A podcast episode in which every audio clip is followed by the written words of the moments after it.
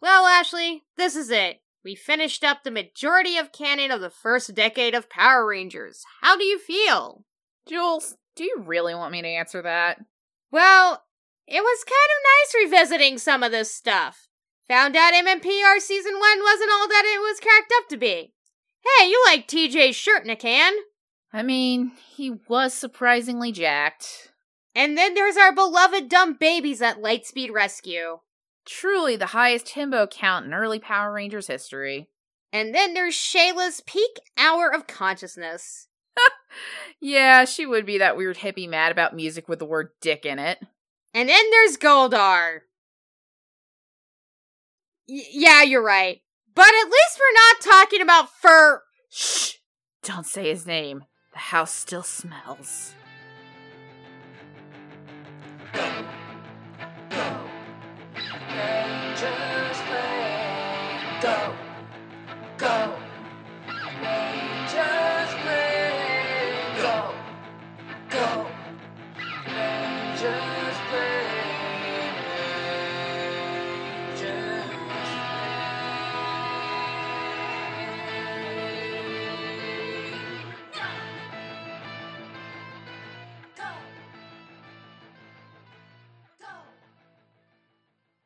Hi, I'm Goldar Still Sucks, Ashley.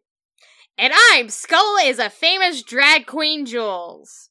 And this is Rangers Plain, a podcast where Power Rangers expert Jules takes me, Power Rangers neophyte Ashley, through the entirety of Power Rangers. And it's time to pack it in on the first Saban era finally, but not without a quick overlook at just what that entailed. Uh, I say quick because we know how long we can get talking. I know. I was saying, it's like, so we're actually going to go a little bit of the background of the history here more than we normally do on this podcast. so let's talk about how this era began, uh, which weirdly enough, with Marvel and Stan Lee. yeah, so this is something I think that's starting to come about. I know like one of our friends talked about it when uh like we were going to the movies or something. Mm-hmm. Uh shout out to Jacob. Uh Uh, yeah. uh Toei and Marvel pretty much had this weird like this deal uh to to basically produce these shows and one of them actually was Japanese Spider-Man, we all know and love it. But the other part of the deal was like Battle Fever J. Uh so like Stan Lee saw kind of what they did with Sun Vulcan and wanted to bring that over here. Yeah. And I wish I had time to watch. By the way, I wish I had time to watch the six one six uh documentary about the Japanese Spider Man series before we got to watch this. But hey, maybe I'll see it by the time this episode's out and have some opinions then. okay. So yeah, it was just kind of like he he just wanted to bring that over. They had that like relationship with Toei, and uh, enter Margaret Loesch. Yep. Who I, don't think is talked about enough until very recently. Uh, she was uh one of the executives at Marvel. I think dealing with television. yeah. So uh, this was we got a lot of this information from the Toys That Made Us episode about Power Rangers. Uh, which a lot of it is kind of glossing over major parts of the history, but what I found especially interesting was when they talked to Margaret Loesch and kind of the the history of how she was really instrumental in bringing over Sentai to the United States. Uh, basically, when Marvel was working, um, and like with animation and all of that fun stuff, uh, uh, well, with their television shows, uh, Stan reported to Margaret. Uh, one day he brought her um, Sun Vulcan and showed her what it was like, and I don't, I don't think it was the pilot yet where he had like where they had overdubbed all of the Japanese dialogue with English. But he brought her, her like an episode of Sun Vulcan, and she's like, "Oh my god, this is hilarious and amazing! Let's try to sell it as a TV show." And basically, her and Stan shopped it around to various networks, but nobody wanted it. Yeah, it's kind of like really zany, and it really makes sense because it's like there's a lot of a lot of tell like there's live action kid shows definitely weren't a thing. Yeah, and Definitely Um, one that colorful too. Yeah, and I think this was actually kind of what a part of the falling out of the Marvel deal uh with Toei because like after Battle Fever J, like they just weren't really able to develop anything else and then Stan Lee had tried to get Sun Vulcan over here in the United States, but that fell through, and then uh, ultimately the deal just kind of expired. Like it Um, happens. Yeah. So now we're gonna enter in the next player in this, which is Chaim Saban, as you know where the name Saban comes from. Uh, Mhm. and he, in about 1984, uh, he was in a business trip in Japan. He, he just caught Bioman on his television, just loved it. Now, here to talk about why Saban was over there is our anime expert and editor of the podcast, Kurt. Uh, hey, usually I'm behind scenes on this, so this is new. This is very new. Uh, we brought you on because you definitely have way more of a background in anime than both of us do. Like, so Kurt does like panels and stuff on Japanese pop culture, and he's he's way more in depth into it than than we are. So here is Kurt on Saban. So, for those who don't know, Saban Entertainment was started by Haim Saban and his partner Shuki Levy, who had met in France and were both musicians for years. And throughout the 80s, did theme songs to a good majority of a lot of popular cartoons at the time, and then a lot of forgotten ones as well. Uh, Inspector Gadget, She-Ra, Mask, uh, just numerous ones. And then Haim also got into um, co-licensing a lot of animation from France initially, from DIC, with shows like Mysterious Cities of Gold, Ulysses 31. And then he also started licensing actual anime and bringing over here. Uh, the first uh, Japanese series they brought over and produced in the US was a thing called Macron 1, which took um, the anime Go Shogun, a giant robot show, and then another giant robot show named Srungle and combined them together and tried to do the whole Miami Vice thing of having covers of pop hits of the 80s playing throughout it. Finding clips of this of just the giant robot sequence forming in Go Shogun while a bad cover of Everybody Wants to Rule the World or Sussudio by Phil Collins plays is something. The the beat up one was really weird. but um, The 80s. even before Power Rangers existed, like some of the earliest TV shows I remember watching as a real little kid were Saban produced dubs of anime. A lot of these aired on uh, Nickelodeon's Nick Jr. block in the very early 90s, like Grim Fairy Tale Adventures, Noozles, Little Bits. All these were just uh, originally anime, usually from Toei or uh, Nippon Studios. So so yeah, basically Saban was over in Japan at that time period. So you think it was probably like starting to import anime over here because of stuff like Voltron. Yeah, because Voltron had been a pretty good success, and it also had just taken two unrelated giant robot shows just to stretch out for syndication rights, the li- Mhm. episode length, and had done marginally well. And around the same time that um, Saban brought over and did Macron 1, uh, you had Harmony Gold releasing Robotech in 85. Oh, Harmony Gold. Oh fucking Harmony Gold. Now, a lot of Saban's early success on their own with shows were the series they were licensing from DIC Animation in France, and that relationship continued throughout most of the late late eighties, early nineties. There might have been a lawsuit involved at one point between Saban and DIC over him selling shows to one of their former people. I'm not sure on the accuracy of that. One thing we have learned through researching this episode and other things is that the world of television executives are very strange. Yeah, it's it's a little cutthroat. And then going into the early 90s, uh, Bond got tapped, I believe, by Margaret Loesch, who was then became the head of Fo- the Fox Kids block uh, in its early days to Mhm. uh, co- to help work on the upcoming X Men series in 1992. And I believe that's also where um, Saban and started working with Ron Wasserman, who went on, of course, to do music for a lot of the early Power Rangers seasons as well. Mm-hmm. All right. Okay, well, thank you, Kurt, for that. Um, Y- y- you can go back into the editing dungeon now. yeah, you go back to the editing dungeon. Do I have to? Yes. Okay. Yes. All right, so yeah, that was uh, Kurt kind of going into more of like where Chaim Saban was at the time period, and he just he, like like it was said, he was mostly probably shopping around for like cartoons to bring over. Found Bi- and just fell in love with Bioman and wanted to. Essentially, the idea was to uh put in American footage Mm-hmm. but keep the Japanese fight scene, and that's where he he did get the rights, uh, as Kurt Clement pointed out he he he he either was or that probably started his business with Toei, uh, because he was bringing over some cartoons. So uh, he he got the rights to uh, Super Sentai to bring over and made a Bioman pilot.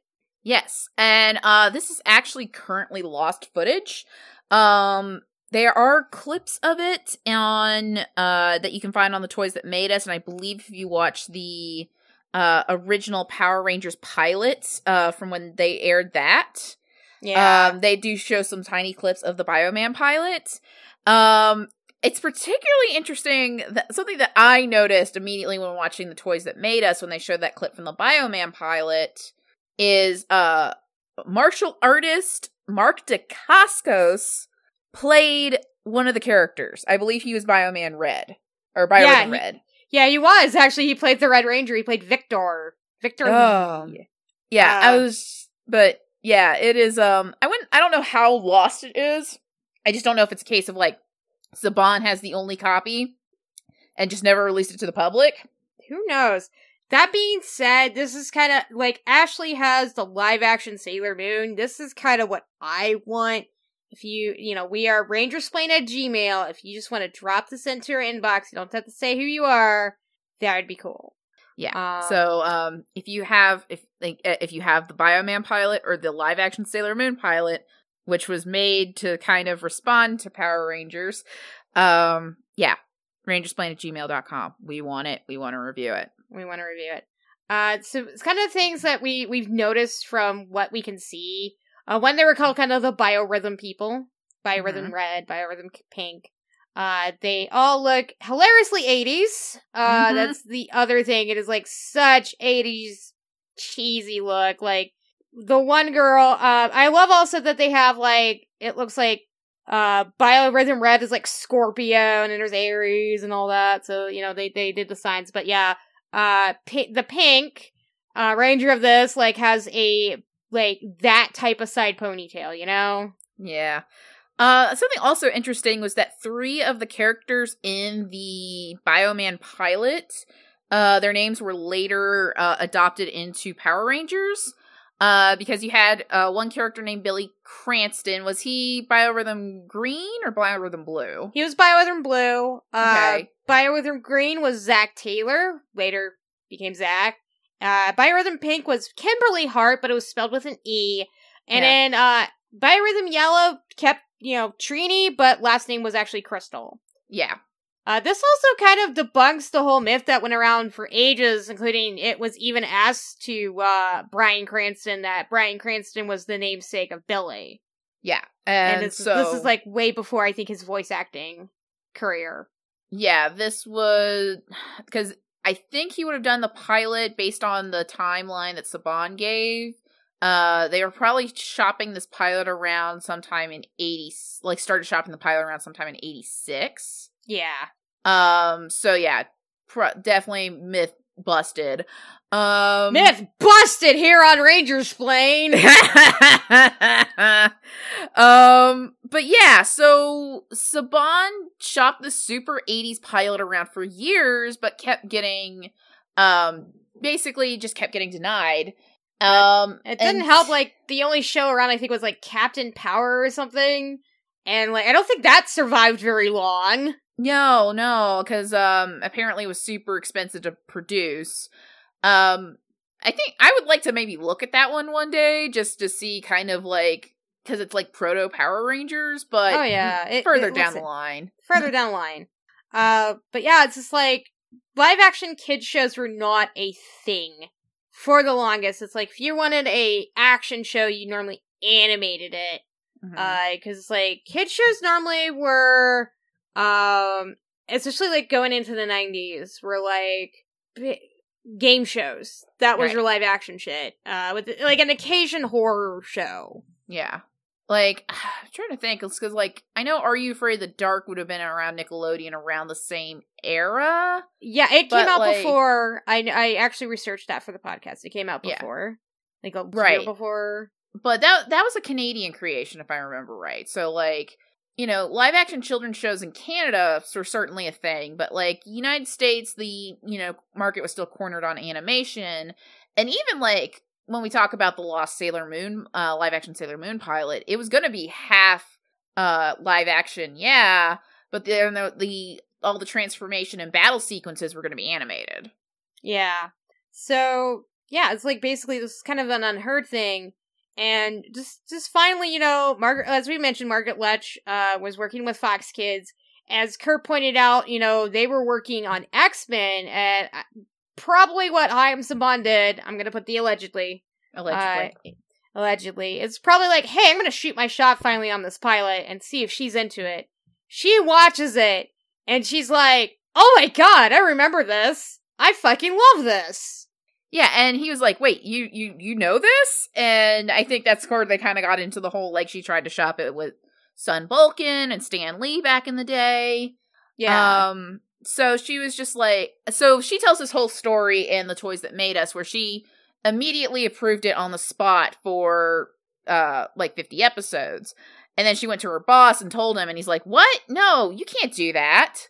yeah. And um, basically, she had to make a deal with her boss right then. Like they had to go and take it to a test audience, and you know, test audience full of children, see if they were going to enjoy it. And apparently, it did real well in the test audience. Yeah, like Saban put, ta- talked about how like the test audience, you know, it was the old dial test and everything, where it's like you turn it to the right if you liked it, turn it to the left if you didn't. And just as soon as it started, it was just like on the right all the entire time. Yeah, this is according to Saban, but I I keep mentally imagining it like the the Poochie episode of The Simpsons. but yeah, so they you know they had proof that the kids liked it. Um, so they were able to like when they did after they shot the new pilot, and they went and like so they made started making the episodes even after they had to recast the um the pilot cast, but they were having a real hard time selling it to affiliates. Uh, Yeah. just because again, it was kind of an unheard property. They didn't really think it was going to be um successful. So Margaret Loesch brokered a deal with affiliates where um if they it like if they took on the show and aired it during the Fox Kids block, um that they would get a percentage of the toy sales. yeah. It was kind of unheard of. Like, that was a big deal. Like, you will get a percentage of the toy sales.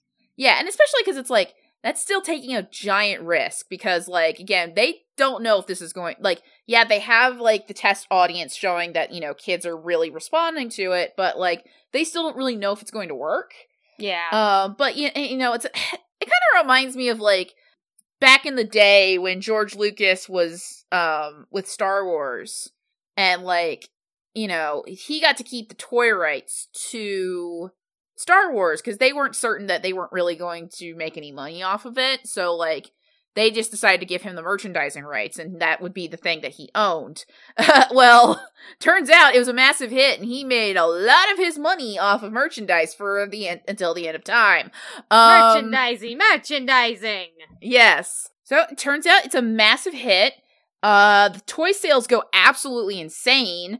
And so everybody gets a sweet piece of that merch money. So success. Now we here we are. Yeah. so again, thank you, Margaret Loesch. Yeah. So that's kind of like okay. So the big thing is like okay, one we're not talking about Shuki Levy because Shuki Levy's just kind of there, and also he kind of sucks. Yeah. But I think also talking about Margaret in this case is that it is it's so often with these larger properties, there's often a woman working behind the scenes that does that do, typically does not get a lot of the credit to the success of the thing. Like Yeah. I already mentioned George Lucas with Star Wars, but I don't think that first movie would have been as big of a success if his wife his first wife wasn't editing the film. yeah, Yeah. It, it, it's like it kind of always happens like that, and then just to find out that this this one like this executive who is a woman and everything really was the one who took a chance on Power Rangers and basically said, "No, I I really want to do this," and brokered deals and did very well. You know, it's like wow, she actually more or less helped. Pa- she more powered Power Rangers into being.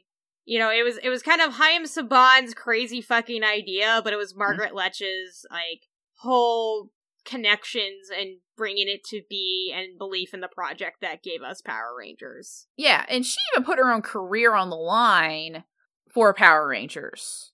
Yeah. And like this was a massive gamble and it paid off obviously like you know nearly 30 years later here we are talking about it. yeah, I know, right? Yeah. So um but yeah, so we're here talking about it. So kind of what are the motifs to really talk about in terms of like the first Saban era?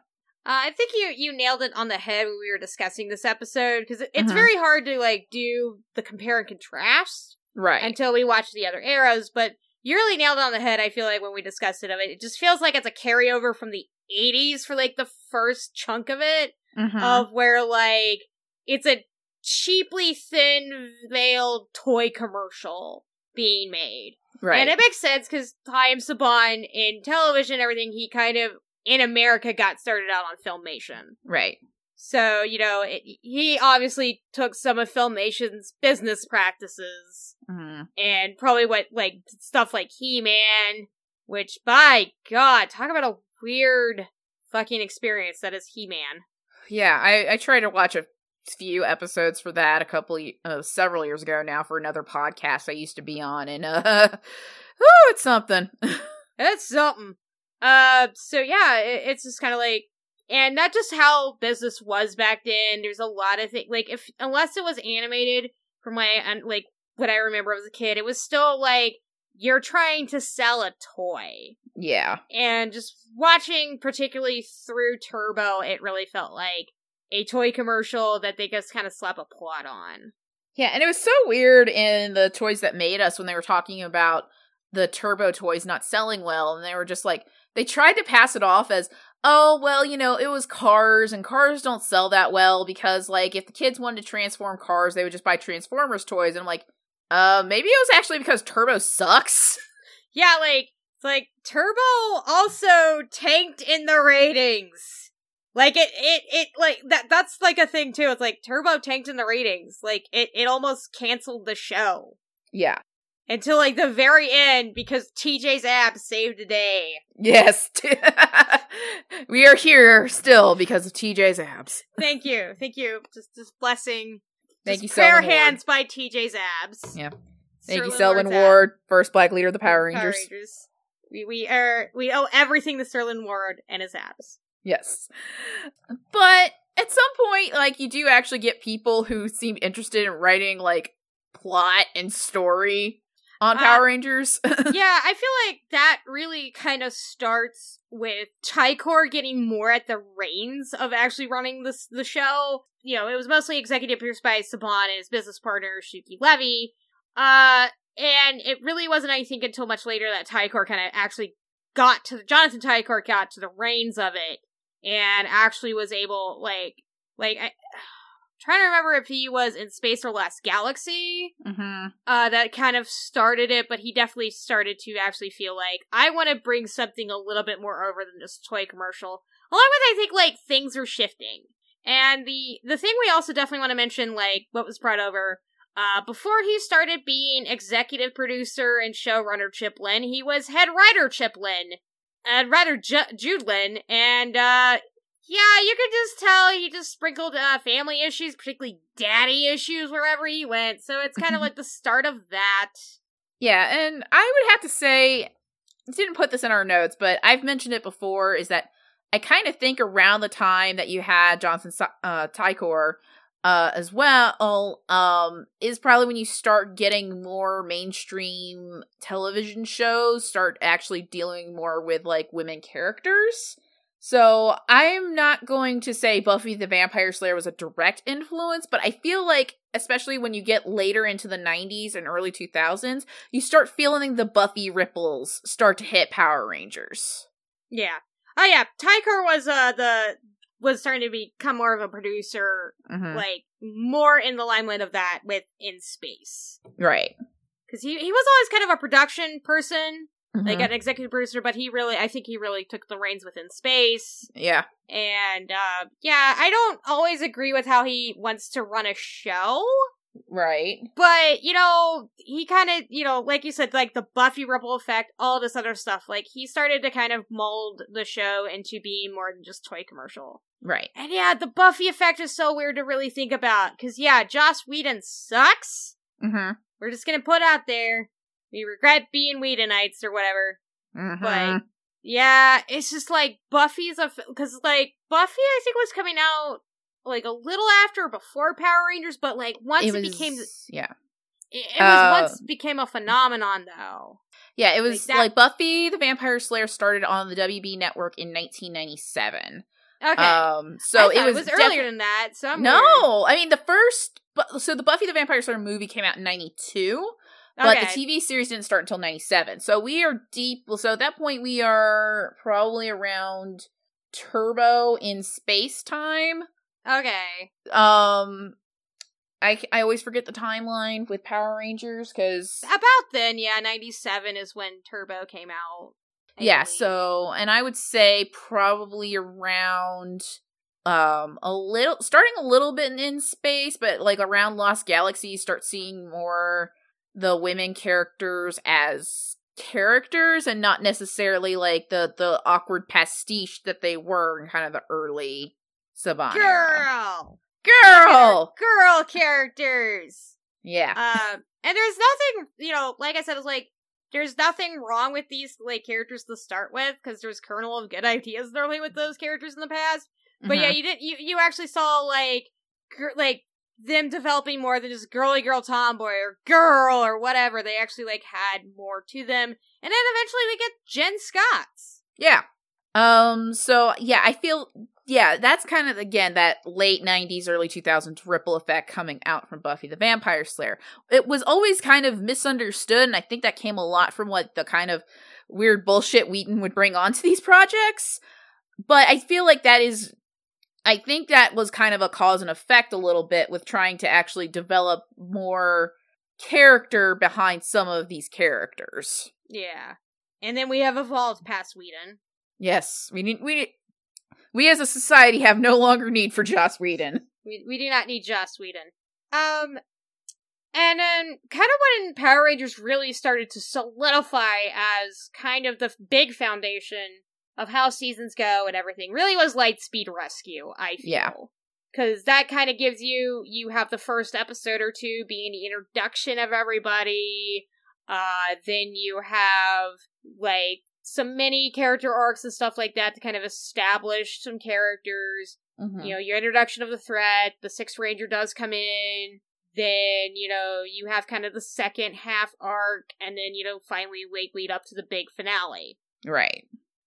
And uh Lightspeed Rescue is also the time we actually see more Sent- uh, Sentai adaptation to just adapting Sentai episodes. Okay. Because beforehand, like I've noticed, like because I've watched a bit of Gingaman and all that, that you know, like you would watch Lost Galaxy and be like, oh, that's an episode from like the Sentai or something. Right. Whereas like Light Lightspeed Rescue minus the whole like fan. Well, we still have a bit of like the family dynamic thing going on, minus the whole the entire Ranger team is made up of a family of people who became public servants, and the dad is like kind of an asshole scientist, but he's trying to stop the world from ending due to, you know, the planets aligning and demons coming out. mm-hmm. So it's like it kind of feels like it was adapted from Go Go 5. And then you have Time uh Force, which has a lot of elements and adaptation from Time Ranger, and and, and then you have Wild Force, which uh, does feel like its own adaptation of Gaoranger. So you're starting to see that more and more, Mm-hmm. as opposed to we just took the Sentai episode and put it in there. We don't care how it looks. Lost Galaxy. yeah, and uh, yeah, and I feel like you like. I feel like at some point there is a little less of the awkward like wedging in of like, well, we just need to cast somebody who looks like the, or we need to just do something that's similar to the so we can use the Sentai footage and not really explain it. Yeah. Like, I, I feel like you get less of the contrived plots of, oh, I used to raise like um service like police dogs in Australia, so that way they could explain why there was a German Shepherd in the Sentai footage. I feel like you get a little less of that as like, the series progresses. Or that really that one girl from the first season of Power Rangers with that really bad fucking wig. Yeah, because yeah, yeah. they had to explain why like later on there was this girl with the same haircut. yeah, or the or just the random Asian baby that they were like babysitting. Because they need to explain why the baby carriage was in the Sentai footage. This is so so much weird shit. Oh my god. And then even then like shit just happened like the entire like that episode with uh Kai and Lost Galaxy where all of a sudden he's just he's Goki? Yeah. It was just like, wow, he's his Sentai counterpart all of a sudden. He's just a lot taller and buffer and dressed up like some mythic person. Yeah. I'm not saying it doesn't stop entirely, but it feels like they stop relying on that less as time goes on. Yeah, or the biggest example, Vypra. Oh, oh god. But the I think the last like main big example of that I feel was um they wanted to cast someone very similar to uh how Time Fire. My Mhm. name's Bl- N- Naito, I think his name was. Uh, they wanted to, like someone that's similar to the character look, so they casted Dan Southworth to Mhm. be Eric, so they could basically not film the scenes of him getting the Quantum Ranger powers. Okay. So all of a sudden, it's like, huh, that is a much small, much smaller, less buff dude. I mean, never discount Haim Saban's willingness to uh not spend money. Yes. um, 80s, he is an 80s children's television person and it shows. Yes.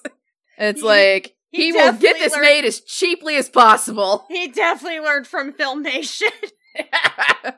if he could rotoscope their walking over and over again, he surely would. yes. He learned great lessons from Filmation.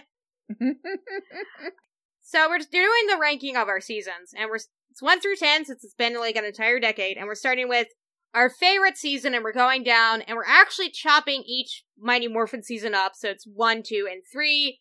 Uh, because we we felt like that felt better instead of just judging Mighty Morphin as a whole. yeah, plus that's how we did it when we recorded those episodes anyway, so just makes the most sense. Uh, and also we don't always agree on these on these, so uh, get ready for that. Yeah. Uh, but the first one we do agree. This is our number one pick for the Saban era is Time Force. Yes. So, Time Force, as I mentioned in our episode, I believe it hits that perfect balance. Uh, it's the apex for Power Rangers of balancing that monster of the week um vibes along with the ongoing story and shows that you can create an interesting story even if it does involve heterosexuality. Yeah, we were like, wow, because Power Rangers has this long history of being very cishet. Yep. I'm not gonna lie, and even like the shippers we found are kind of very like. I'm not gonna name names, but that one person re- replying to Gail Simone talking about Trini and saying there was a love triangle with Jason, Kimberly, and Tommy. I'm like, what did you watch? Yeah, that uh that did not happen at all. That that did not happen. That was very weird.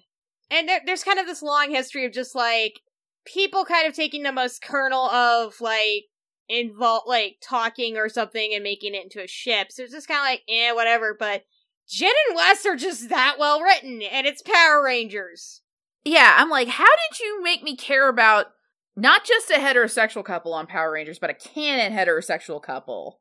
Like, I was emotionally devastated at the end of like Time Force when Jen had to leave. Yeah, it's like it is the most devastating. Like one of the more devastating blows you see in Power Rangers is just Jen saying "I love you" to Wes, and Wes saying "I love you" too, and them, them hugging because you can't kiss on Power Rangers anymore. Nope. No, so they don't. They don't even get like like the kiss, and you're just like, uh no. And like even to this day, you'll go to panels and stuff, and uh Jason and Erin are just like the things we would tell our characters. Is like Erin's like, I just stay with him, just fucking stay with him. Yes. Yes. Though, if she had stayed with him, we wouldn't have gotten Sins to the Future, so. Yeah, that's very true. So yeah, it's just like you know, and it's funny because it's like they also have you know the accidental subtext that is Eric and Wes. Yeah. I, I say it's accidental subtext. I don't think the actors meant to play it that way. It's just the chemistry between Dan and, and Jason Yeah. that just make it a little bit like, oh man, this is definitely this is definitely two ex-boyfriends from high school. Yeah. It didn't end well. nope, nope, nope, nope, nope. Um, I would say the only real downside that we could agree on with kind of our I mean, it's still Power Rangers. It's not going to be the best written thing in the world, but the one main downside that we had with Time Force was the fact it doesn't really have a good cast balance. When I proposed this, I kind of waiting for a cast balance to kind of get the audience up to speed. It's basically like it feels like everyone got a fair share on the show, and Power Mhm. Rangers is just it sometimes works, sometimes doesn't, and I understand it, but it's just like, but with Power, like this season, like you had like Wes, Jen were the main characters, and then Eric came in and became like more of a substantial character, and then it was Katie, Trip, and Lucas just fell by the wayside Yeah. there was this, there was a lot of interesting things, particularly about Katie and Trip, but it just never evolves into anything. Right. Yeah, like cuz it's like you get the kind of the basic ideas of who Trip and Katie are and uh, and a decent amount with Lucas, but they don't really have much else beyond those kind of like central episodes. Uh Lucas especially just he does not evolve as a character whatsoever. yeah, he's a womanizer, race car driver in the beginning and end. It, he's basically the song "I'm in Love with My Car" by Roger Taylor. If that was a character, yeah. Um, so I guess moving on, um, is our second big favorite was oddly enough Wild Force. Yeah, so I, for Wild Force, I think the cast, and we both agreed on this, the cast balances better out than Time Force, even though the characters aren't as well fleshed out. Yeah, it's even though Cole's like the centerpiece kind of to the story, it Mhm. doesn't feel like Cole's completely destroying the story by being the main character like Andros and in space. Right. Uh, but also like Cole's not as developed, but so is everyone else. Everyone else is not very developed at all either. Yeah, so, you know, it all balances out in the wash. Which the big balance with that actually happens to be it's like it's got a good it, it's this great ongoing story and mythology. It is very rich. Yeah, I would say out of everything in Power Rangers, I would say this is probably the most developed in terms of uh the universe's mythology. Yeah. Um, I mean, you get hints of it, you know, throughout the series, like with Zordon and, um, you know, especially within space as well. Um, but I don't think they ever really took the chance to really kind of explore, like, a deeper mythology within Power Rangers really until this season. Yeah, and we're- and we're looking at like the where the animarium begins is uh now I have a correct like view of it on like the last episode we did with Wild Force. Mm-hmm. I learned math. No, I didn't. But I No. learned where uh where we were looking at about 3000 years ago at that time. We were probably looking at like proto civilization. right. So here's proto civilization Power Rangers and kind of this weird utopia taking place back then. right. And all you know, and the the story of the fall of it and how it went to the sky and what is Princess Shayla and Animus. It's like all these really neat, deep myth- mythological cuts to Power Rangers, and uh, that's kind of what I think makes it like. Despite the, that the characters are just kind of there, Mm-hmm. uh, I think that's what makes it is just like how rich of a tapestry that this this mythology has uh, and was presented in in Wild Force, and you really only scratched the surface with that. You only saw like you know the end of that story, right. and but it's like there's the whole thing of like you know the beginning of that story. What was the animarium like back then? Or, you know, bits and pieces of what was it like for Jindrax and Toxica to roam the earth for millennia? Like they watched the the growth of civilization when you really think about it. yeah. So, you know, there's all sorts of these neat little little hooks uh that really bring us in. Um which which is why uh we we're like Boom, you have something here. I'm not pitching to you if anybody from Boom is listening. I'm not pitching to you. I'm saying steal my idea of looking into Wild Force. Yeah, I mean, I would have an idea, but I'm I'm keeping that close to the chest. Keep it close to that. I, I'm just more like here's my idea. Check out Wild Force. But uh, the biggest thing, the biggest drawback I think for us really was the tonal shifts. Yeah, um, I mean, it's as we said with the great ongoing story, there's a good villain to hero balance with the story movement, but it also really leads to these insane tonal shifts where you'll have a really silly plot that feels like a cutie honey episode with like the mannequins and the brides and and one case and then like one or two episodes later you'll have Cole finding out that his parents are dead. Yeah, Like- it's like super fucking sad. Yeah, and it's just like Jesus. Yeah, Like- just like just such mood whiplash in this season.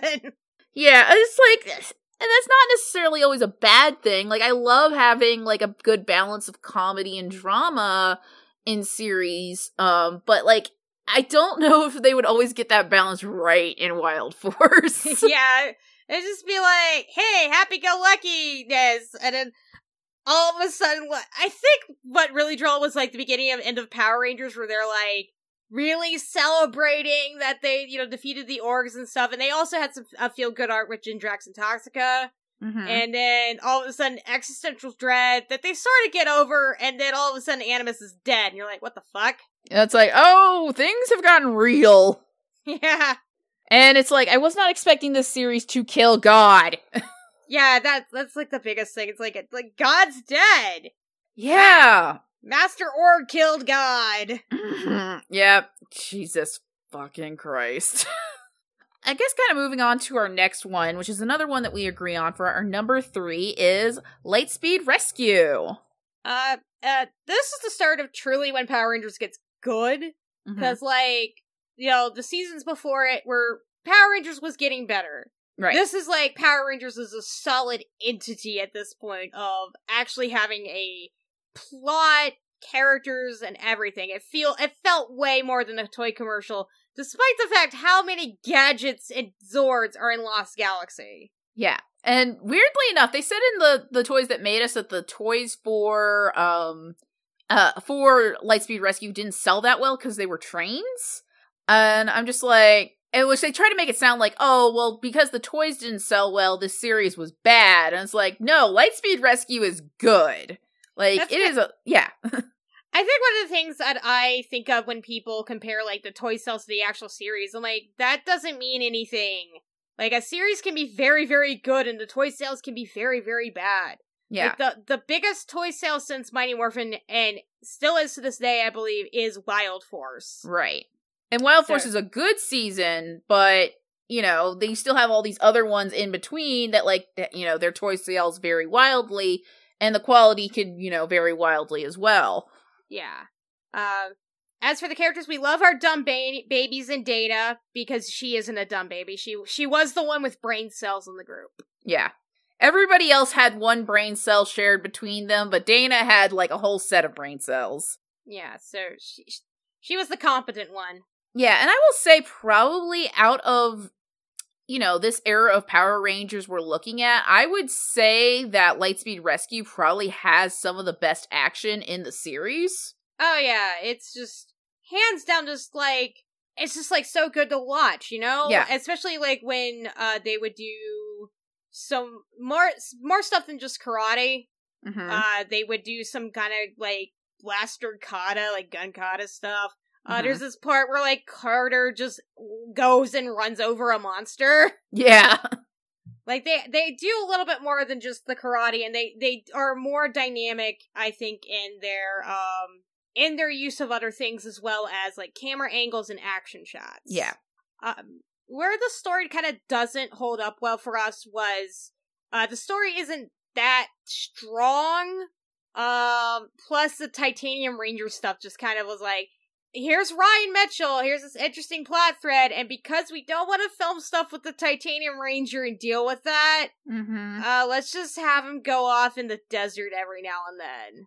Yeah, because it's like as soon like because I get why they couldn't include the Titanium Ranger that much is because he was an American creation, and they didn't really have a whole lot of pre-filmed footage to really put him in there. Um, but it kind of ends up they didn't really come up with anything interesting for him to do. And so they he just fucks off for a while and it's like, okay, but you could have had him like maybe still be on the station and maybe struggling with his ranger powers, not I'm going to go wander the desert and maybe pop up for an episode and then pop up again at the finale. Yeah, pretty much. It was kind of like, okay, Cool. This is uh this is a lot of wasted potential and time. Yes, yes. Um, The other one was it's like something that we found out, and it's always something I felt with the series is the villains felt way more like interesting and had more growth and weirdness than the like actual main team. yeah, like we we we talked about it in our episode about how it just felt like it was the soap opera with the you know with the demons and all of their things and all their drama and then occasionally we would just pop back in with the rangers and them doing their own thing Yeah.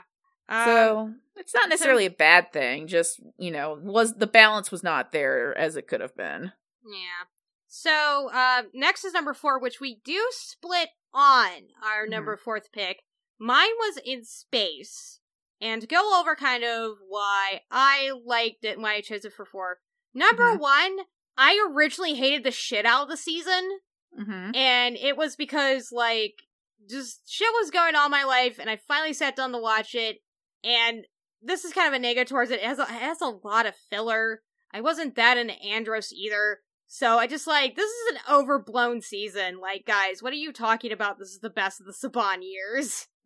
yeah And re going back and visiting it, it actually made me realize, like, no, this is actually a very solidly made season. The beginning's rough and everything, but it was the beginning of it trying to be good.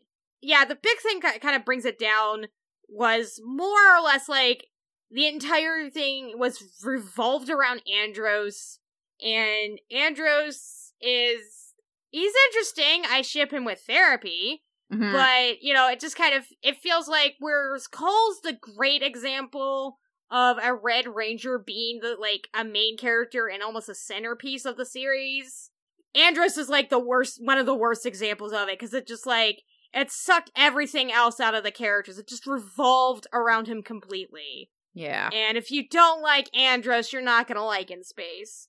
And the other is definitely the weird turbo beginning of the season because they were like still kind of had that leftover turbo residue and that like episode with the crossover with team uh with Teenage Mutant Ninja Turtles and Next Mutation and all that and a bunch of filler. It was just kind of weird. But it was a much tighter story and I kind of liked it a bit more uh and that ranked it a bit higher than what Ashley has as her fourth because you know we're not the same person. So I'm going to let Ashley take it away from here. So my number four pick is Lost Galaxy. Now I recognize that In Space is the better season, but I personally enjoyed the sheer insanity of Lost Galaxy a little bit more. Uh, as I said when we talked about our episode, it did definitely feel all over the place when it tried to adapt Gingaman, but it was never boring in its attempts. I would also say that it has a better cast balance than In Space.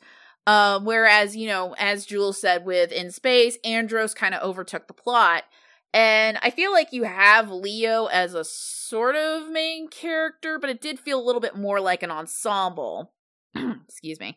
Um, and I also think the ongoing story is also a little more interesting, but the fact that it's also all over the place is to its detriment sometimes. Um, I think, you know, it doesn't happen as much as it does in Wild Force, but you sometimes do get these really insane tonal shifts that you're just like, it kind of takes you out of the story just a little bit. Um, and also just my main beef with Lost Galaxy is I still believe to this day, six months after watching it, that Karone should have gotten the Battlizer, not Leo. that is still the dumbest thing. Like, re- like watching that with you and like, wow, typical cis man, just taking the credit of a woman. Yeah, like Karone is the one who puts in all of the emotional labor in the episode, and Leo still gets the Battlizer in the end. wow. Yeah. So, oddly enough, uh, Lost Galaxy is my number five pick. Uh, and what you thought it was great, like what you liked about it, I thought was a little too much. Uh, Mhm. I need a little bit of focus, and that's just personally my opinion, because or else I'm just gonna get confused and be like, what? Uh, but the thing is, I've watched this season about four times. Uh, just just because of how bonkers it is. I do like it. It's just like it's when it comes to like actually kind of like looking at it critically. I think in space was just a little bit like more tighter. Yeah. And so In Space is my number five pick. And as I said, In Space is the more consistent season story wise, but I feel like it really takes forever to get going. And also, it's it's got a little bit of that Twilight syndrome, um, where everybody else in the cast is way more interesting than Andros, but Andros still gets lion's share of the story. And it's like- my sister's dead. yeah, my sister's dead, or oh, my sister's evil. And I don't know, if- like, I don't know if I can save her. Shut the fuck up, highlights. Karone is way more interesting than you. Yes. Um, but you know, again, I think it's like once it did get going, it was very interesting. Um, and even sometimes I would get pulled into Andros's story. Sometimes. Um, Yeah. but to this day, I, I say this like I watched it years ago. What it, it does feel like I watched it years ago at this point. God, um, I still can't believe they managed to make me like Alpha Six, and That is that is kind of the weirdest thing about that series. yeah, and I think it's just shows how much better writing and a better voice actor can truly improve a performance. Because we were like, fuck Alpha 6. And in that episode, we're like, Karone goes on the spaceship, or rather, Astronema Uh-huh. goes on the spaceship, and she disguises herself as Ashley, and Alpha 6 gives gives her, like, this precious moments gift or whatever, and Mhm. she just shoots it in the trash. And we're like, no! Alpha 6 got that for you! Yeah, if that had happened in Turbo, I'd just be like, ha! Yeah, it happened terribly like, ha ha ha ha. But in, in, and in space, we were like horrified. Yeah. Uh, yeah, I think, I think Andros would be more interesting to visit with probably a tighter writer that can make you, like, be way more into somebody dealing with trauma than just kind of what Andros has. Yeah, and like, yeah, because especially it's like, and I wish, I wish it was balanced out a little bit better in terms of the cast. Yeah. 'cause like you Um, said, it's like everyone's a way more interesting character than Andros. Yeah, and TJ was still the true leader of the team because Andros needed to be sad all the time. Yeah, Andros was like, I'm a sad loner, so TJ's like, okay, um, let's do some training. Yeah.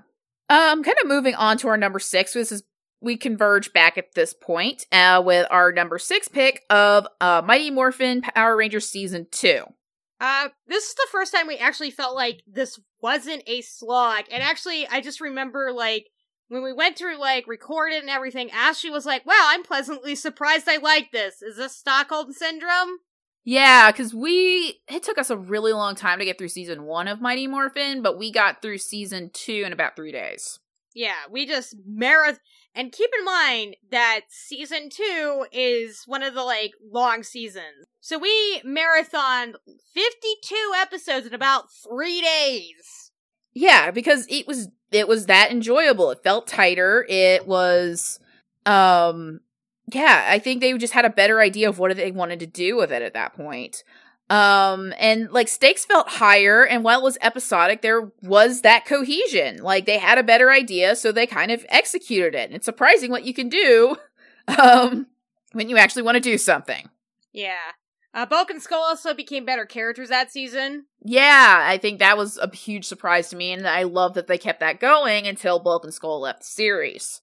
Um, Uh, yeah, so you know, it, it's like go like graduating them from bullies to uh like we're gonna find out who the Power Rangers are, and including an episode where they do in fact find out who the Power Rangers are, but then it's because their memories are erased and they see them depowered, and they basically go through the plan they overheard Billy saying they they were doing before he lost his memories, and basically losing their memories of knowing what the power who the Power Rangers were because they knew it was the right thing to do. yeah, like season one, Bulk and Skull would have never have done that.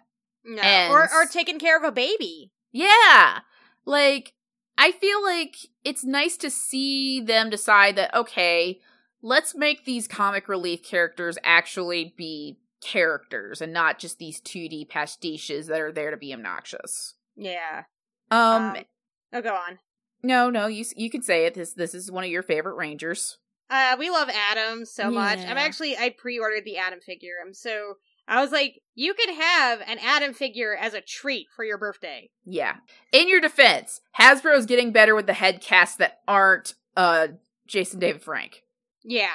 Um now it is still MMPR, uh so it does still feel a little flat and so watching the peace conference episodes as we like to notate them as, it is very awkward at best and sometimes racist at worst. Yeah, that was something we didn't cover with the first time we did the recording of the episode was whoever dubbed Trini uh when they had to do that made the most racist Asian accent. Yeah, it was awful. Um Awful. And it's like, Thuy doesn't sound anything like that. No. Um, so yeah, but I feel like out of the, like, and we both feel this way, out of the three seasons, it is the strongest out of the three seasons of Mighty Morphin. Yeah. And I guess going into number seven, this is where we're having a divergence again, is uh I picked Zeo. And uh what I liked about Zeo is like the stakes felt were felt higher this season. And wow, the Zeo crystal wasn't a MacGuffin. Uh I also kinda liked that it changed the power in suits and everything and kinda upgraded everything. Mm-hmm. Uh, it definitely felt tighter than Mighty Morphin. Uh, there are times where they tried to adapt Ohranger, which was kind of neat because Ohranger is kind of weird.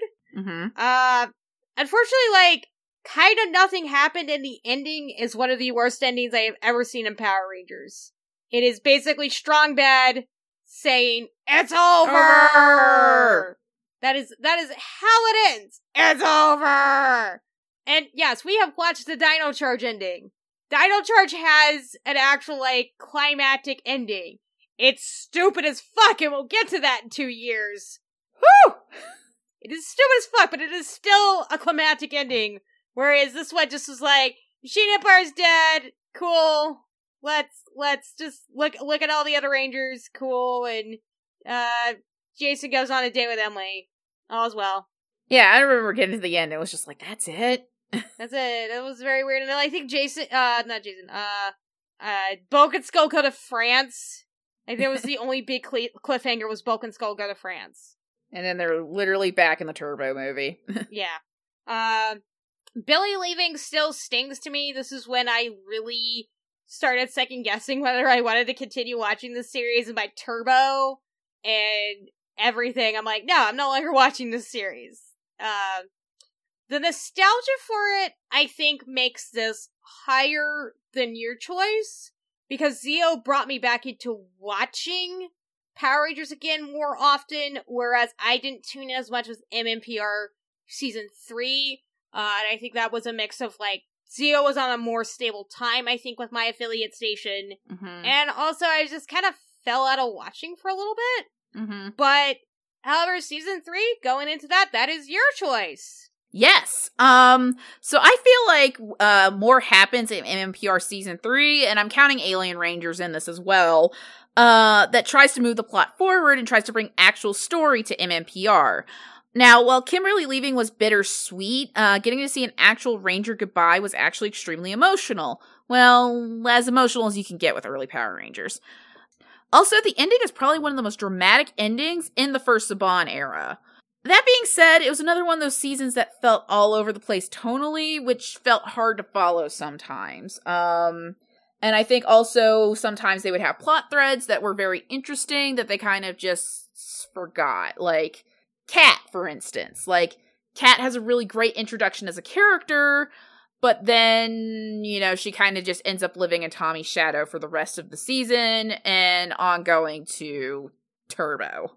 Yeah, and that's why it is eight for me. Um, and it, it's it's a lot like Lost Galaxy. I think it's just a preference thing for me at this point. Uh-huh. Uh, it's like there was a lot to process for the season. I'm not a big fan of it. Mhm. And like you pointed out, it's like a lot of things were trying to be thread together through a mini arc, but they couldn't quite do it. But yeah. They tried, and that's what was important.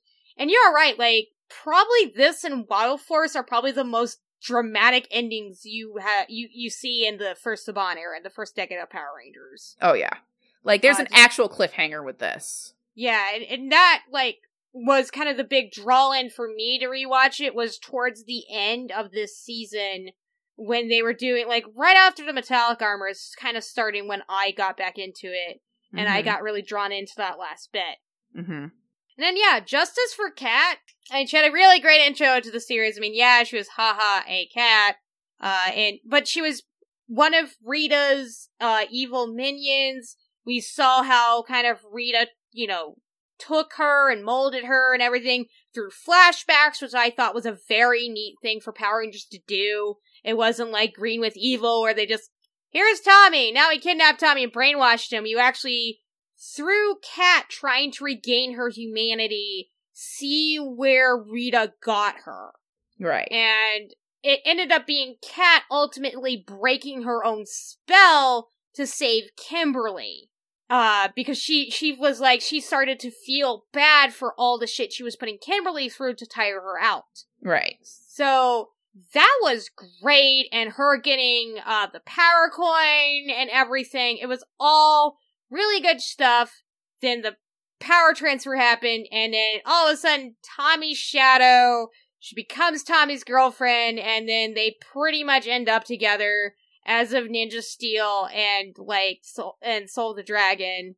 But I did read some of Soul the Dragon. I'm actually yeah, she's still kind of Tommy's wife, but they actually kind of try to flesh her out and kind of bring back that character we first saw when we were introduced with her. And I really fucking like that. I can't wait to cover this.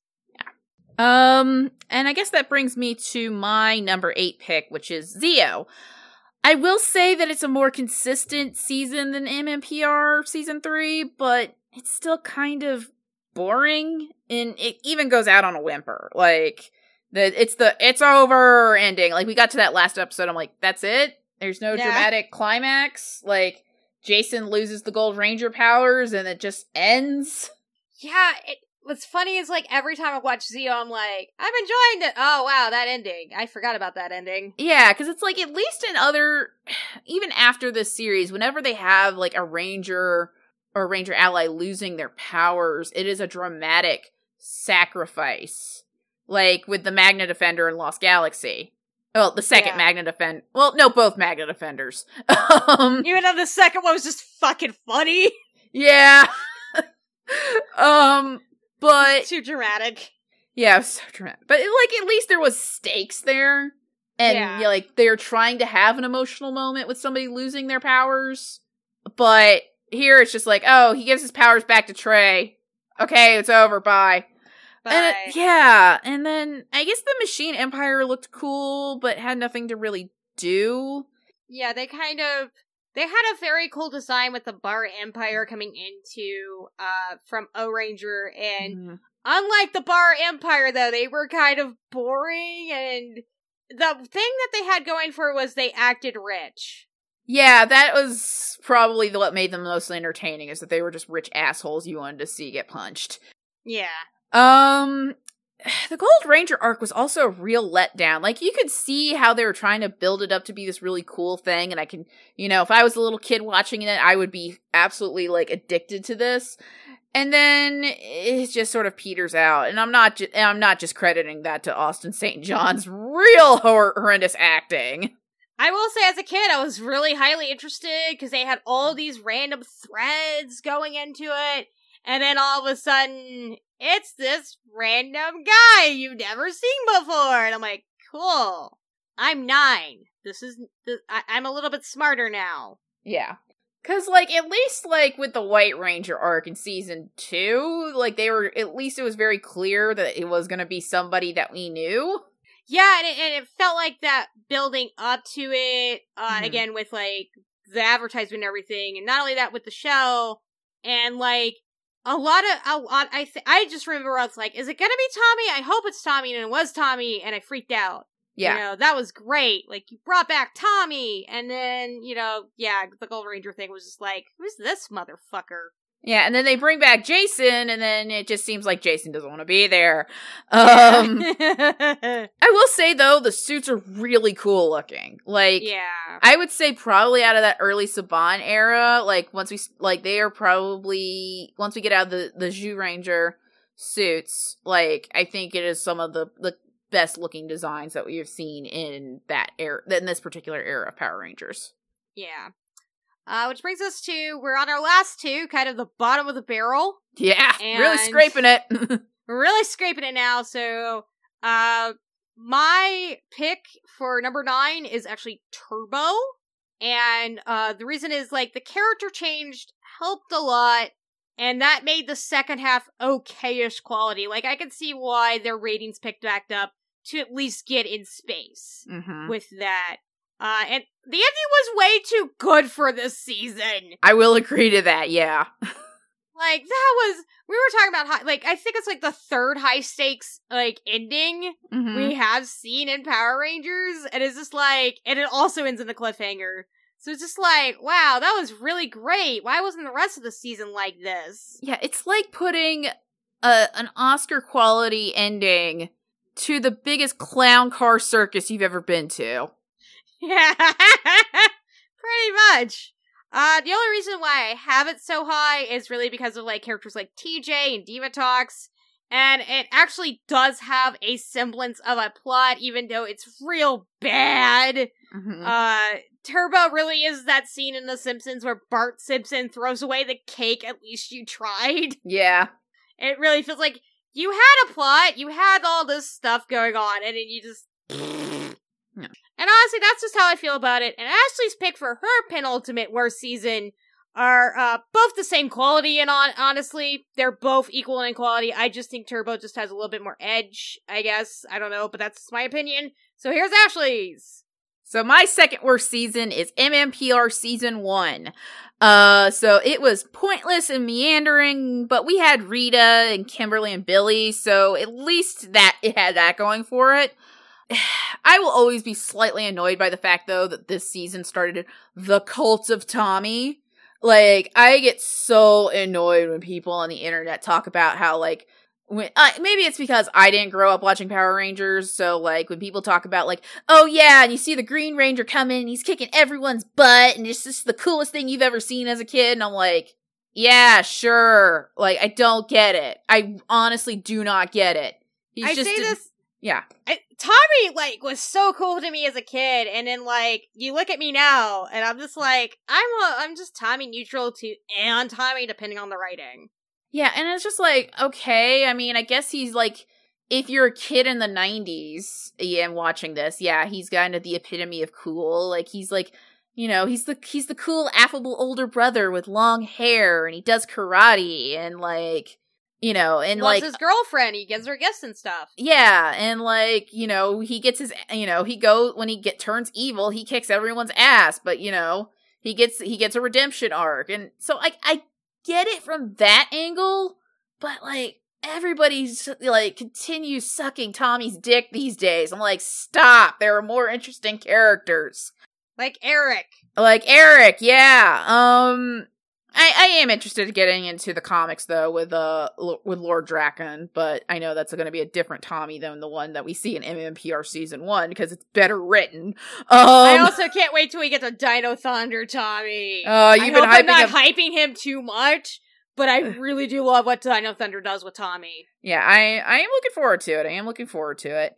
Um, but yeah, it kind of looping into that, like even at its worst moments, I can see why this was such a hit. I can see why like kids loved this and were begging their parents to buy them the toys of it. Um, but I don't want the rest of the franchise to be tied down by this. Like I see this all the time of like and it just it's it's like watching like the people who've been watching wrestling since they were kids like they still they're still tied into this nostalgia and they think they talk about how nostalgia is good for the business and i'm like a little bit of nostalgia is fine but you know i don't want to be watching sting nearly break his neck again every week on aew and i don't want the power rangers to be mmpr forever Yeah. so that's just how i feel about that Yeah. Uh, and now we're actually at the bottom of the barrel for us. And my number 10 pick, the worst season of the Saban era, really, for me, is MMPR season 1. mm-hmm. Uh, I think Ashley hit it over the head. Kind of the nostalgia factor is one of the reasons. But I, I'm going to point out, I do have nostalgia for this show. I will rewatch episodes actually of this show. Like I will like I remember for a while I put it on with friends. Mm-hmm. Like we would just rewatch episodes and get drunk and paint nails and stuff. uh huh. You know, it, it- was good to just kind of have in the background and just so you can talk and you know enjoy something you you liked. However, watching it for the sake of reviewing and not for something like just stupid to have in the background made me realize how fucking atrocious this first season was. So And not even my nostalgia or still liking the characters a lot could save it from like critically looking at it like that and just being like, wow, this is a whole lot of nothing. And I, I think I, I'm with you on like, I really hate how everyone treats it as the big nostalgia. Mm-hmm. And, it, you know, I get it. This is the big thing from the 90s, but it's like, we've moved on. We've moved on past this first season. Uh, if you, you know, are a nostalgia fan, I'm not going to judge you, but I will ask you if you want to continue with Power Rangers, what is kind of your thing? Because I will recommend a season that you probably will like and like a bit better than Power Rangers MMPR season one. Yeah. Um, and I guess that brings me to my number 10, and I guess whoever's listening to this now can probably guess, but yeah, it's Turbo. Um, I love Divatox and I love TJ. They are the most enjoyable parts of the season. You would have to pay me a lot of money to think about rewatching Turbo. Well, I would rewatch the vampire episode for free because it's fucking stupid and I love it, but that's it. Um, Though honestly, I would hate it less overall if the s- it was more like the second half of the season with the new Rangers for the entire series. Um, because yeah, that second half of the season is stupid, but it's That's not. okay. Yeah, it's a it's a it's a fun kind of stupid. Um, but the first half is what really drags it down for me because you have like, I just it's You guess have I- like you have all the power shift. You have the movie that doesn't really explain all like Zeo ends with "It's over." uh-huh. They don't have like an ending of power or anything. There's no power transfer. It's just Rocky breaks his back. Mhm. Hey, you have cars now, and uh, also, this at annoying child is here. And then, like after that movie, you basically had Zordon and Alpha rush off into the galaxy, and then you basically had to deal with everyone treating Justin as their kid, so it just made Justin come off bad. And then just kind of the weird trying to be adults while Power Rangers just didn't do well. And then finally the power shift happened, and then it's like, hey, wow, this is actually not that bad. Look at these new characters. They actually treat Justin like more of a kid brother or something Mm-hmm. than like a kid they have to watch out for. So Justin gets better because of that. Right. I It's think I think a lot of the problem with the first half of Turbo is that it is hinging so much on Justin's precociousness. Yeah, Because like you can tell that the other actors are kind of getting over it a little bit, especially because the season's terribly written. Um, but so they hinge so much of this on like Justin's precociousness, and it's like it's like watching all of the bad Anakin Skywalker scenes from Phantom Menace at once. Yeah. Um, like my god, because like yeah, it is just they try to do so much with Justin's precociousness and like have him have like these dramatic moments about being sad about his dad, and it's just like I can't, I don't want to watch this. This is terrible. But like once you get to the second half of the season, they balance it out a little bit better with the cast. And it's like, why couldn't have this just been the entire season? It would have been, it would not have been good, but it would have been tolerable. yeah, Um, but yeah, because it, yeah. it just it just was like because a lot of the like I know from what I rem- remember from interviews and stuff that uh I, I believe like uh Nakia and Johnny wanted to stay because you Mhm. know it's a steady paycheck, but JDF and Catherine Sutherland wanted to leave. right. So you had that kind of going on, and then they just decided to replace everybody, and then it's like, cool, you could have just replaced everyone at the beginning or Yeah. done something new. Instead, Yeah. you had to continue the Zordon mythos, I guess. Yeah, and so, but yeah, I will definitely agree that the ending is way too good for it. Like, Oh, it totally is. yeah, and sweet van though, Adam.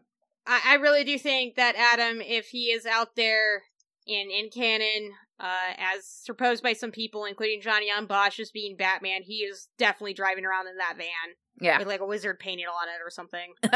or just him punching Zordon in the face. um, so that's kind of the completion of the ranking of our seasons. Uh, so we're just gonna go into like characters and stuff like that, and we're starting with our, our favorite character for the Saban era. I'm cheating. I'm going for my favorite character of all time, and that is Eric Myers. Ha! You thought it would be Billy. You're wrong. I still love Billy a lot. He is my big nostalgia fave. But Eric just just kind of he's he's just by far like in the show just one of the most interesting characters. hmm And it it is because like he does break all of Zordon's kind of commandments of like don't let anyone know your secret identity. Don't raise a bat. Don't escalate a battle unless you're forced to. Don't use your power for personal gain. He's like, fuck that. Not only am I getting this power for personal gain, everyone's gonna know I'm the Quantum Ranger. Yeah. And uh, I'm just gonna morph because I want to punch Wes in the face. Yeah, which yeah. I I will say that definitely does make Eric probably one of the more interesting characters in Power Rangers. Yeah, and not only that he does have like he isn't just asshole, he does have an arc to him hmm that by the end of the series he kind of gets over a lot of his gruff exterior and by the time you see him in Time Force, he's still kind of a dick, but he's less so. He's mellowed out a lot, and by the time we see him in Sins of the Future on that timeline, he's I guess living with Wes and making sure he's not a disaster. Yeah. He's like he's at, he be he's being an actual bro about um about Wes getting broken up with instead of just being like, well, sucks to be you. Yeah, like, like, like, see, like the beginning of the series, Eric would have been like, "Sucks to be you. What, what do you want me to do about it?" yeah. And in the comic, he's just like, "Here, have some like coffee or something. Do you need me to like make you dinner, or eggs or something? Yeah. you, you need to talk about it." Yeah, he's trying to be Uh, like an actual friend. yeah, as opposed to "God, I hate you." Yeah. Uh, and I will fight the fandom on the uh, fandom on this. I think he actually is the first anti-hero we do get in the series, and it's not Magna Defender. Uh, I won't really fight you on that, but it's like Magna Defender was just kind of a jerk Yeah. Who who had his issues and was also part ghost. yeah. That's fucking weird. And then he he died and gave Mike his and gave Mike life again. So I guess he's Jesus. I don't think Jesus passed on his like his life force to anybody else. Well, no, I think that's technically the definition of Christianity. Yeah, Um, you, you basically, according to Catholic, uh, Catholic shit, Catholic canon is, you know, you take communion, you are eating Jesus' body and drinking his blood. it's like yeah, trans transubstantiation. That's the word. Yeah. So Oh. cool. Um, but yeah, most of all is I love garbage bad boys. I want to, I can peg. I You know- think it's just the overall feeling of Eric these days. Still is just like I just love him as a character, love what he goes through, and also he's a garbage bad boy I can peg. Fair enough. So I couldn't decide who was my overall favorite character, so I have a tie. Uh, the first being Kimberly Hart from Mighty Morphin, and the second being Jen Scotts from Time Force. Um, it's yeah, it was just hard to pick between the two of them because for Kimberly, despite my dislike of MMPR, I feel like Amy Jo Johnson, well, her and David Yost especially, were carrying the show on, on their back uh, sometimes to try to make their characters more interesting, especially J- Amy Jo, because she was trying to do something with Kimberly besides girl. I mean, she's shown to be empathetic and kind, but she doesn't take shit from anybody either. And this proved to be a great basis for other adaptations of her character. Like, I, I don't think we would have gotten somebody as interesting as the Ranger Slayer if Amy Jo Johnson hadn't brought such a no pun intended heart to Kimberly. I Um. I also am reminded of one of my favorite Kimberly bits Uh-huh. where she she tricks the evil Billy. Yes. Oh god, it is so good. He's like, "What disc? it's like this. Um, this?" It's like, "Yeah, that disc. What disc? Aha, you're the evil one." yeah, it's just like I love Kimberly. She's so great, and she's I the only reason I would want to rewatch anything from MMPR. Uh, and as for Jen, I feel like she is kind of a natural evolution of what they tried to do with Kimberly, plus that influences of the ripple effect of Buffy the Vampire Slayer. Like she has this such this deep well to pull from, like because you know she's somebody who is tied to duty very much. Because like even when they get to the past, she's still very much like you know we have work we need to do. We need to you know we need to protect like the city from the mutants. We need to get back home. Like she's still very much ingrained to be a leader. She's trying to balance the team at a time she doesn't know, along with falling in love after she's lost her fiance and the complicated feelings that come when she finds out that her fiance was alive and is kind of a dick. um, Fuck Alex. Dump him. dump him, dump him. And like Erin Cahill, it's so weird to think that this is one of her first television acting roles because she knocks it out of the park. And I just could not help but love Jen. Like, I feel like if between the writing and the acting, if it was any of those were any different, Jen would have come off as a total Cyclops. And when I say Cyclops, I mean not as the monster, I mean Cyclops, the mutant from X Men Mm-hmm. because some people when they write like when they write cyclops they kind of write him to be kind of a, a, a no fun fuddy-duddy who's like very by the book very by the rules when it's just like no scott summers is just he wants he knows that he has to be the adult at all times and that's kind of jen and i feel like they you know if anything was different with the performance or the writing like it could have easily just gone to her just being like the stern like mother type who doesn't want anybody to have any fun. Um but like you know she has moments where it's like you see her vulnerabilities. You see like the things that make her happy like the whole like um uh frankie chan that's it. Yeah. like i love that episode because it's so dumb and it's just so funny to see jen who's like super serious super adult at most times and she's just like turns into a total fangirl Yeah. I, I just, I just, I could not help but love Jen, like, when she was introduced. I will say, though, close third is gonna be Taylor. I don't blame you for any of those. Because it's just like, rewatching this got me really to appreciate Kimberly, I think, a little bit more than I was a kid. yeah. Uh, and a lot of that was just weird misogyny of dealing with, like, not really realizing I was a non binary trans kid. Uh-huh. Uh, and just being like, I don't want to be a girl. Like, Uh, and, you, and it's like you just don't you don't want to be the Pink Ranger because like you know people just make you the Pink Ranger because pink and you're the girl quote quote Yeah.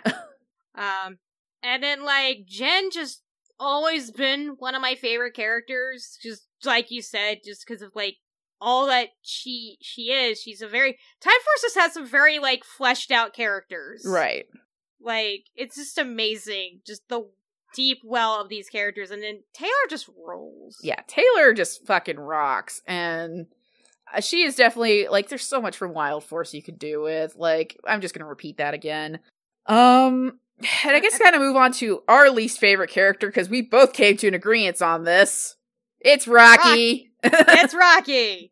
I don't think you should be surprised by this, but it is Rocky. So I want to say this funny tidbit is I used to have a crush on Rocky growing up because he's kind of cute, you know, and kind of fun loving, I guess. And uh, that was my first trash crush, I guess, and not Chris Jericho.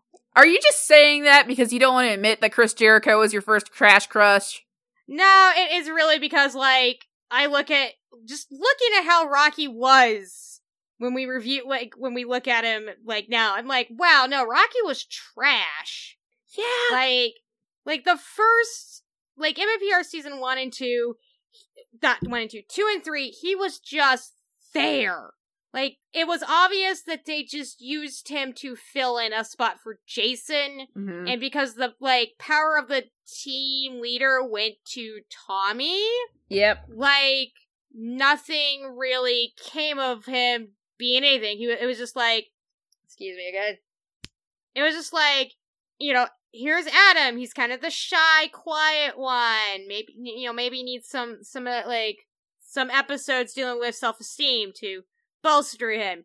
There's Aisha. She's um kind of a bit of a tomboy, but not really. Um, she fits right in. She's bubbly. She's you know very driven, all these things. And then you had Rocky, who was just kind of like, I'm Rocky. Yeah. I want to have fun. And everyone kind of points out, but he gets better in Zeo. And I'm like, does he? Does he really though? He gets a character, but it's a womanizing jerkbag who, like, as soon as Jason comes back, he is fucking jealous of. Because Jason, like, oh, well, Jason was once upon a time the leader. I'm like, You're not the leader either. you, you weren't either. Fuck? Like, where did this jealousy come from? Like, oh, J- everyone likes Jason better. And then, like, he would, like, like, all of his plot lines tied to him trying to get with women and impressing them. yeah, and he failed miserably most of the time. Yeah, and then maybe he learned a lesson, and then in the end, it was just like, no, he's back to trying to get another girl. yep. Like, my favorite was really the one where he's doing the, um, computer, like, he was doing a computer assignment, and this Mhm. one girl was, like, so driven to do the assignment, and he was just more wanting to ask her out. Right. It was just oh, it's so gross. It was so, gr- like, you could tell she was mildly annoyed, like, no, we are here to do a program Yep. for class. What the fuck? And then he like gets offended by when she turns him down. It's like, dude, shut up. Leave her alone. Like this, This this, is is, why- why, Yeah. a child replaced you. Yeah. How low can you get is that you get replaced by a literal child. so yeah, um, I've heard like the the comic Rocky tends to be a little better. So, uh, but yeah, show Rocky, eh, yeah, he just kind of is either there or just awful. Yeah. Um, now let's go to something we don't typically talk about, but I feel like we should is the suits. Like, yes. Uh, and we're gonna start out with our favorite suits, and we both are kind of in agreement on these suits. It's just what edged them out personally for us. Yeah. Uh, mine is Wild Force. Uh, you know, I can see that, like, I feel like the Time Force uniforms are better designed, and I will say that. Hmm. But Wild Force definitely has that more nostalgia hit with, like, the helmets and some of how the uniform looks. Uh, and it just looks a little bit more dynamic. Mm-hmm. And also, I like the claws. So I kind of, I guess I like ga- that gaudy, like, sash that kind of goes on that uniform. Yeah, which I think that's what like is kind of what kept me from making that my number one. Um, so my favorite is the Time Force suits, but I will concede that the helmets on the Wild Force outfits are way cooler. Um, cause I just, I, I just love how like dynamic they look kind of in the way that the, uh, the Zyuranger, um, MMPR helmets looked. Um, also their jack, their team jackets are sweet as hell. Um, but for Time Force, the reason why it edged out for me is that I just love how clean and cool the outfits looked. Like, they definitely look futuristic, but also like that, that perfect uniform that they do look like, you know, a team. Uh, a team from the future here to save the world. Um, they kind of, in a way, remind me of the Fuku from Sailor Moon. Is that you do have a very uniform look where you can, you know, they you can tell they're all part of the same team, but it still gives a uniqueness to each ranger. Like, I, I, I think I just also just love the designs that each person got. Yeah. I think I, I just I think that was just an interesting way to kind of make each look unique. Besides just what do the helmets look like or what color they are. Yeah, because they actually did like different shapes for each design, um, Mm-hmm. and everything. It, it was just like, and that's something you don't notice at first, because again, you say it looks uniform, but it's something you look later and like, oh yeah, the shapes are different on Mhm. the on the uniform, and that gives them the the unique look. yeah. Um, and then uh, I I guess our least favorite suit. Well, really, it really is our least favorite suit. I don't want to say I guess it. It really is for both of us. It was the Lost Galaxy suits. Oh man. Okay, I will say in space is close for me, but the only reason that like I put in space towards the bottom is that I don't like the color blocks on. I don't like the color blocks either. It just it pulls away from it. And if you take it, if you took that out, you would have had a much cleaner look. Um, but yeah, the Lost Galaxy suits. Oh my god, it's such a hot mess. Like I don't understand that Charlie Brown zigzag that they all got going. Yeah, and how helmets were super fucking ugly on top of that. Yeah, and it's just like I feel like this like it's like I don't understand because I know Gingaman was a sword and sorcery season, so I don't understand how this look is sword and sorcery, and it doesn't look spacey either. It just sort of just it's there. It's Like, there. I don't I don't I don't understand how this ties into anything. Uh, well, one one I thought. Wait, when you mentioned the color block, I just thought of what people used to do back in live journal days. There was this like trend of doing the color blocks Okay. and the icons. Because I remember doing those. It's like you had this like weird color block going on, and like I don't know, Jack crying from Lost, and there's a color block.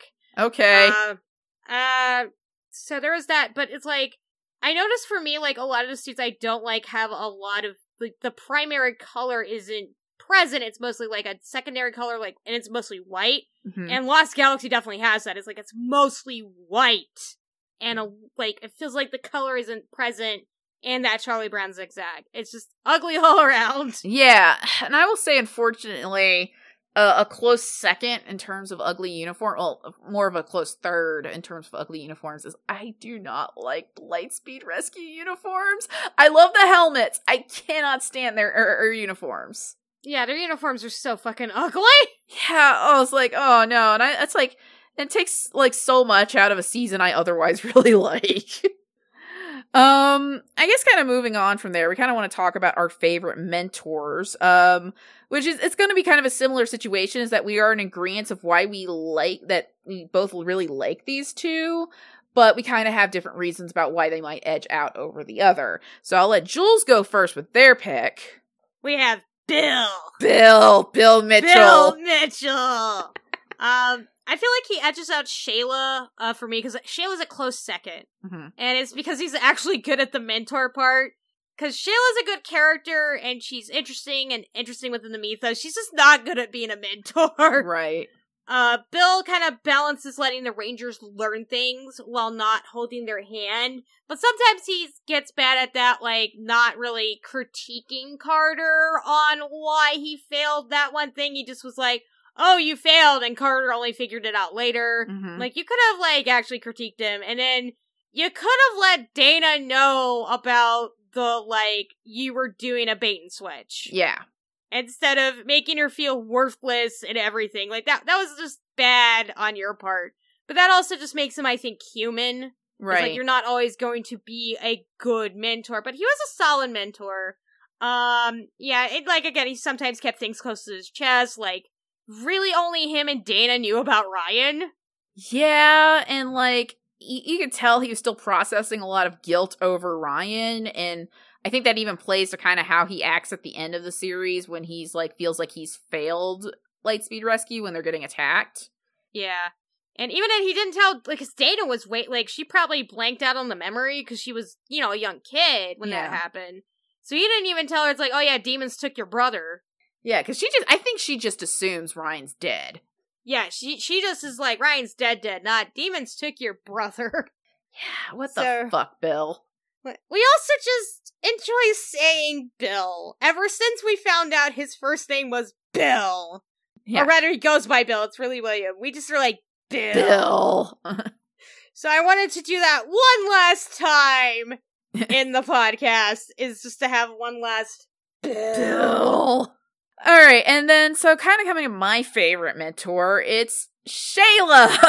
um, I will admit that Bill is more helpful and probably a little bit more of a human in terms of his like his own character arc. But I think Shayla is just a more more of a character and a more interesting character. I He's was also probably not human. yeah, she's probably not human, or at least like not a human that we, un- we as humans would understand. Um, I was just, I was just deeply invested in this magical hippie lady and her own happiness. And also, I will say that she feels like one of the few mentors in the Saban era that I feel like is actively invested in the happiness of the Rangers and not just what they can do for her.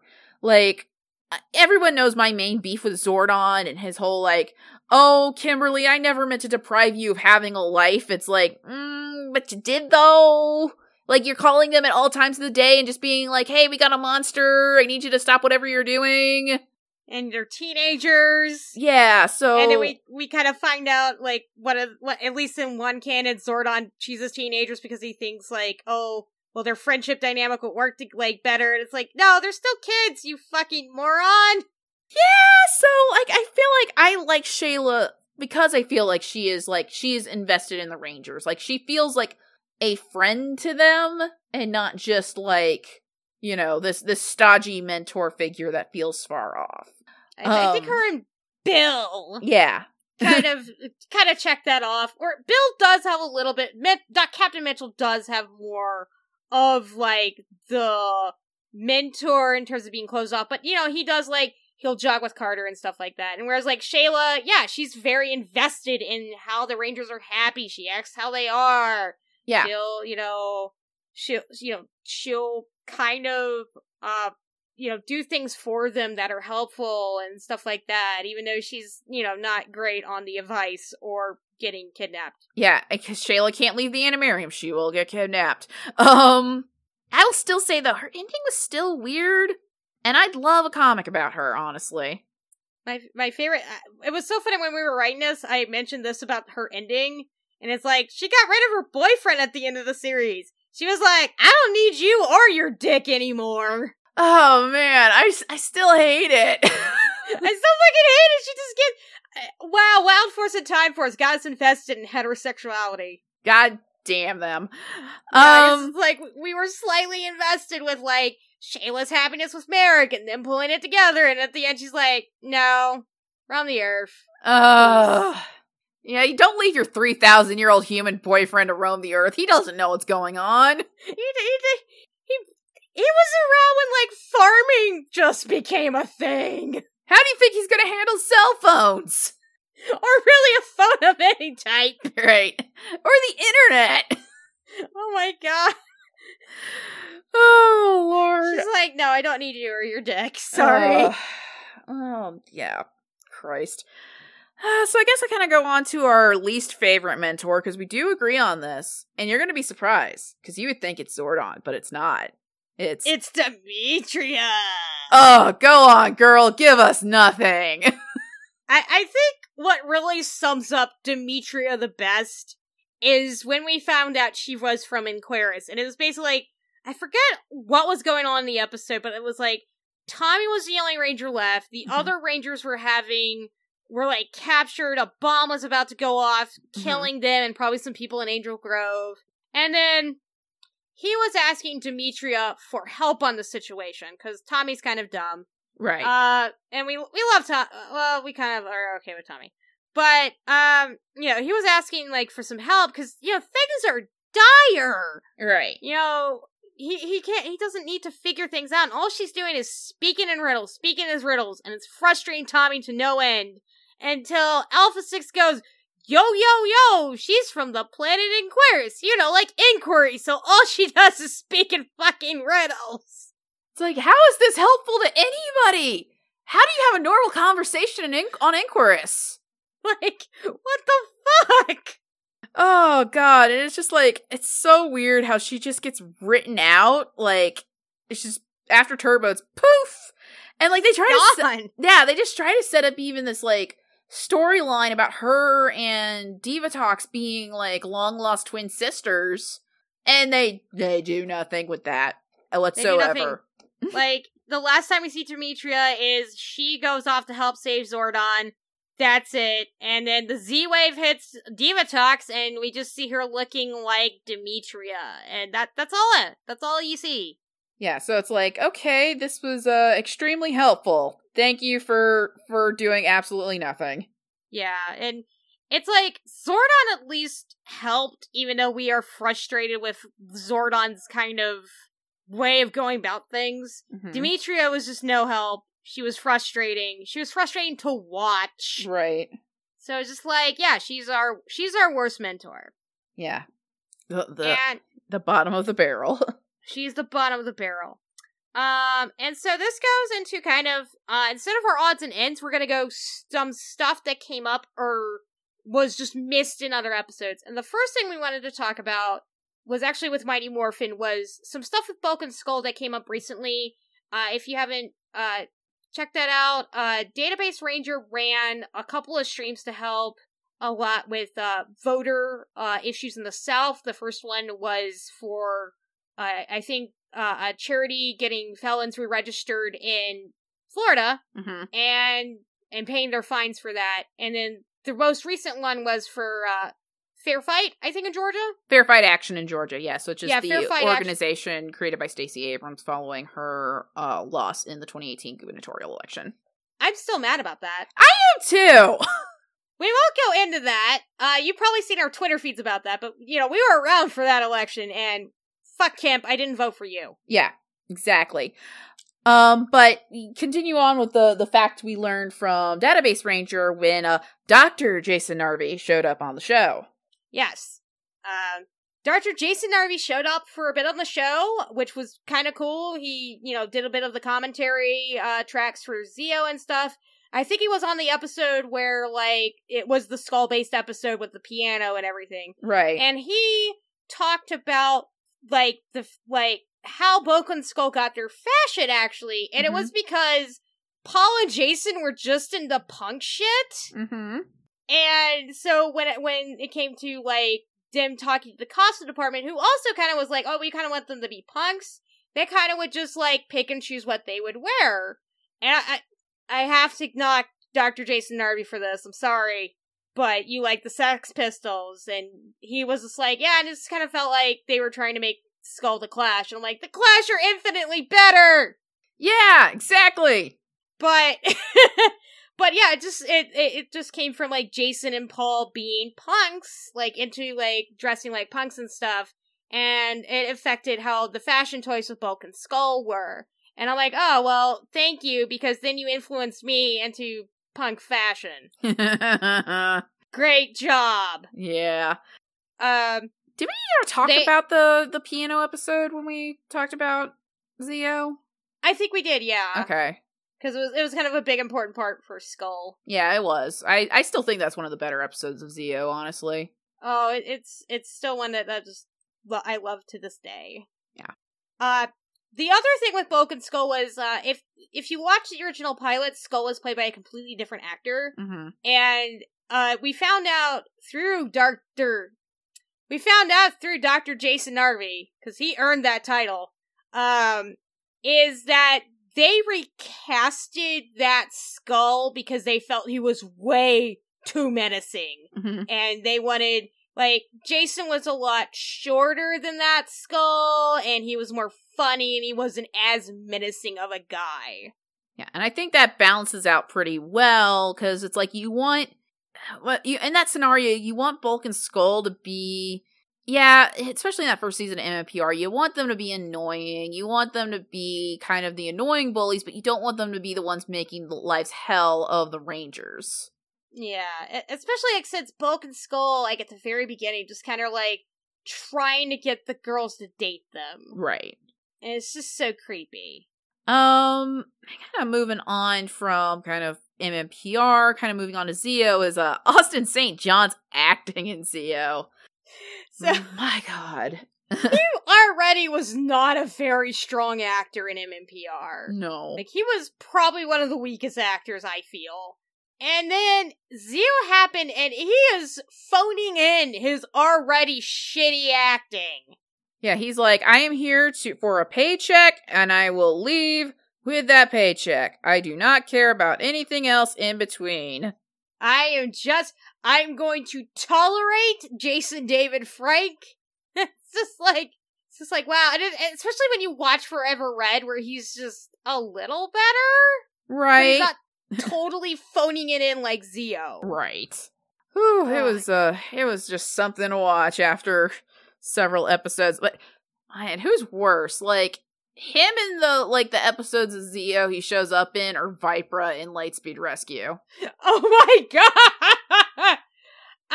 um, at least Viper seemed like she was enjoying herself, even though she's just crappy. Yeah, like, oh, she's an awful actor. Yeah, I'm sure Jennifer Yen is a very nice lady, but like she seems so from her Instagram. But she's just she was not a good actor. I am sorry. But like yeah, it's like she at least seems like she's having a good time on set, whereas Austin St. John, he's he's just there. He's just there. He's miserable. He wants to collect his paycheck and go. And I'm like, I've been there. I've been there. Yep. The only time I will em- empathize with Austin St. John is I have been there just wanting to collect a paycheck and leave. Yep. Um, and then kind of moving on is a joke we kept making about it during in space was the Virgin Andros versus the Chad TJ. Because we. Because Andros is like, oh, my sister's missing, or oh, my sister's evil. And just like, I'm not gonna, like, mingle with the other people. Oh, I guess Ashley's hot. You know, I'm gonna be jealous of Zane for, like, an episode. And it's, And- and it's like also and you have- Zane's a more interesting character, but Zane is a way more interesting character. And then you have TJ who's like, I came up with how to, like, defeat the first Psycho Ranger. yeah. Like TJ is still actively interested in leading the team while Andros is just like, "Okay, I guess you're here." I'm dealing with my trauma, but it's badly written. yeah.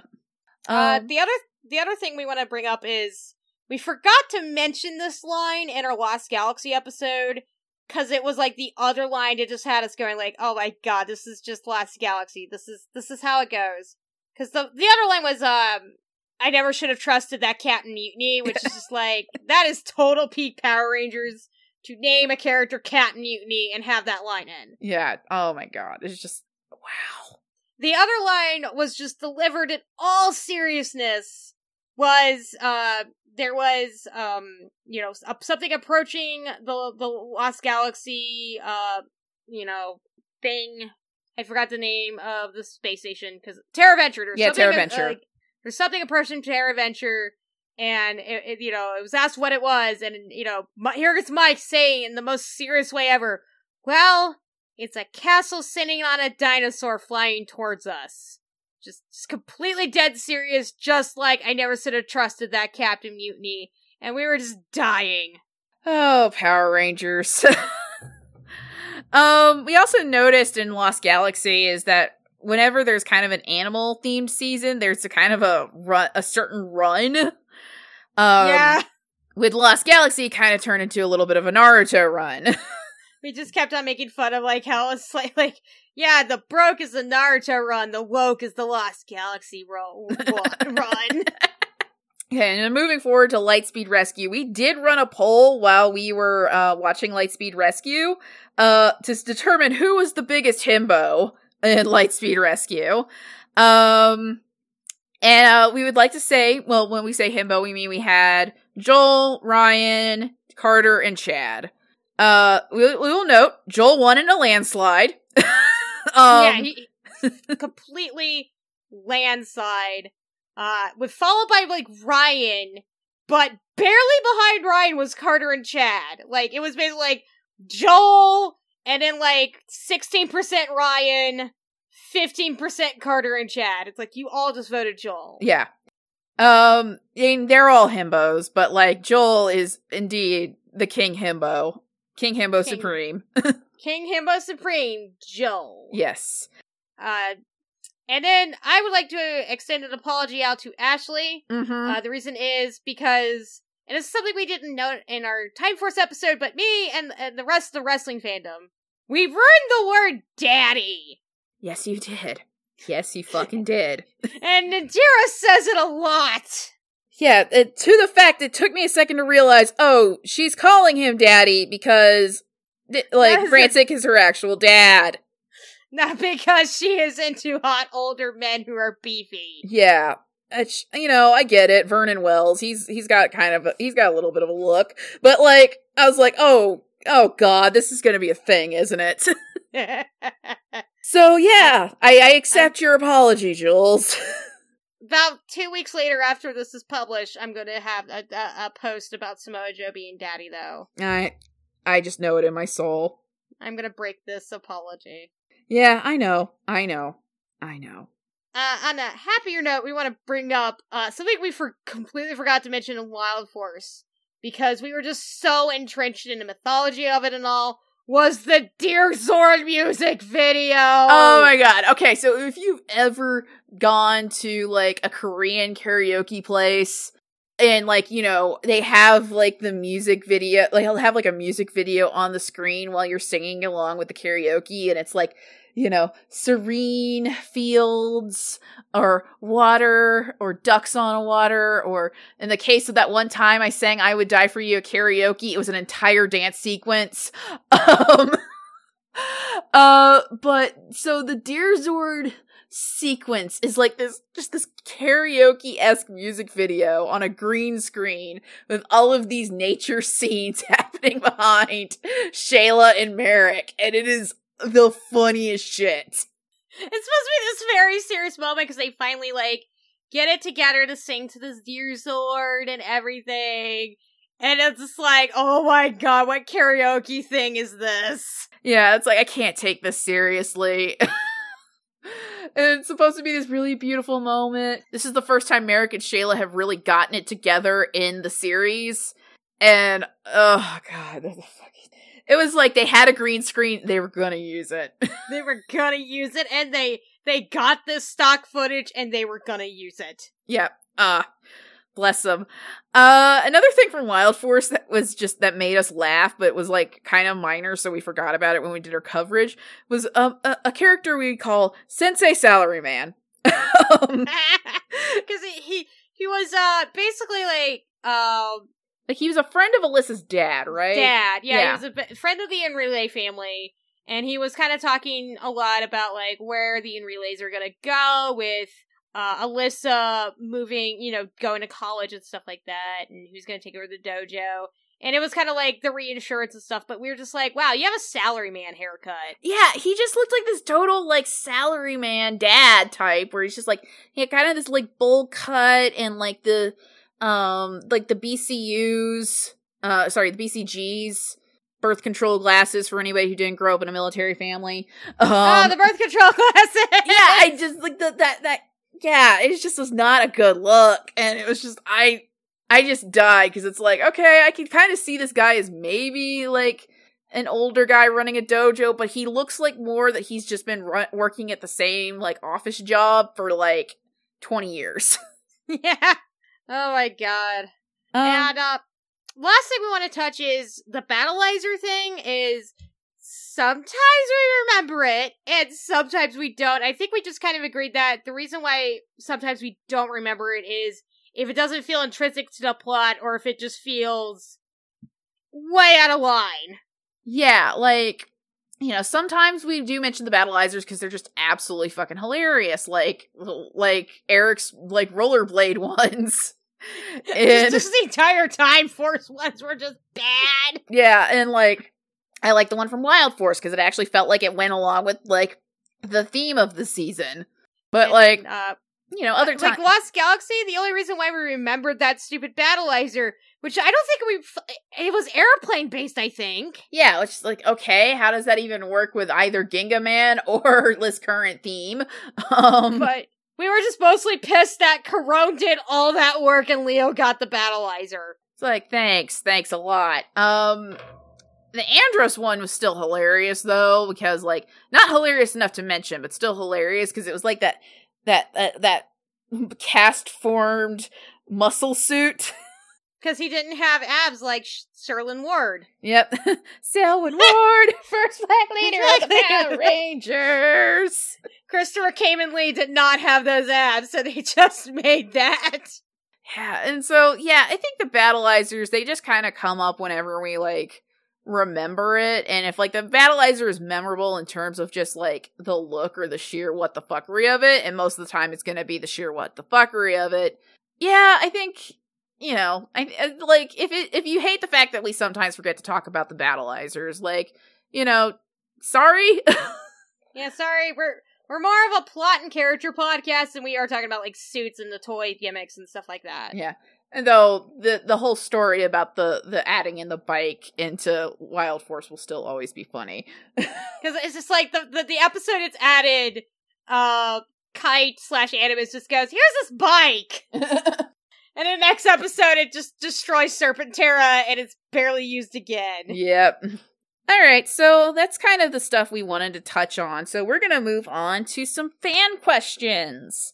Um, Yeah. So yeah, thank you to everybody who submitted questions. Uh, I think it was mostly through Twitter. Uh, so, I'd like to yeah, go ahead. I, I'd like to note real quick. we do know a lot of your first names. We're just for safe, like for the sake of you and whatnot. We're just using the Twitter handle. So this first question comes actually this first few questions come from uh at space uh Space King Bobby. Uh so he asked first question, if you were tasked with creating an original Sentai, what would your team theme be? Cars, animals, etc. And if you choose something like animals, what animals would you choose? Um, so I'm not gonna go f- too fully into it because I have actually developed my own team. Mhm. Uh, but I would like to eventually write someday like something based on the cardinal gods of uh of Chinese mythology. So like a firebird, you know, a turtle, two dragons, uh, uh a white tiger. Mm-hmm. Um, and it, it, this is just because I loved Fushigi Yugi a lot when I was 11. Mm-hmm. That is kind of the only reason. I just am obsessed with this, so that's that's so it's like yeah, uh, animal slash mythical beings, I guess.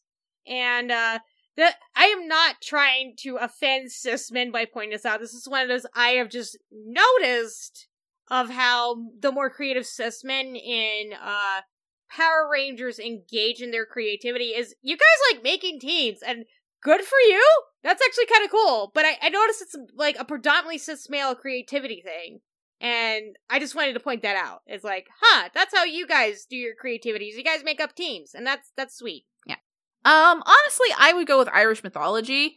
Um, sure, Mystic Knights of Tir na Nog already exists, but there's a million dinosaurs in car season, so I can definitely do an Irish mythology one.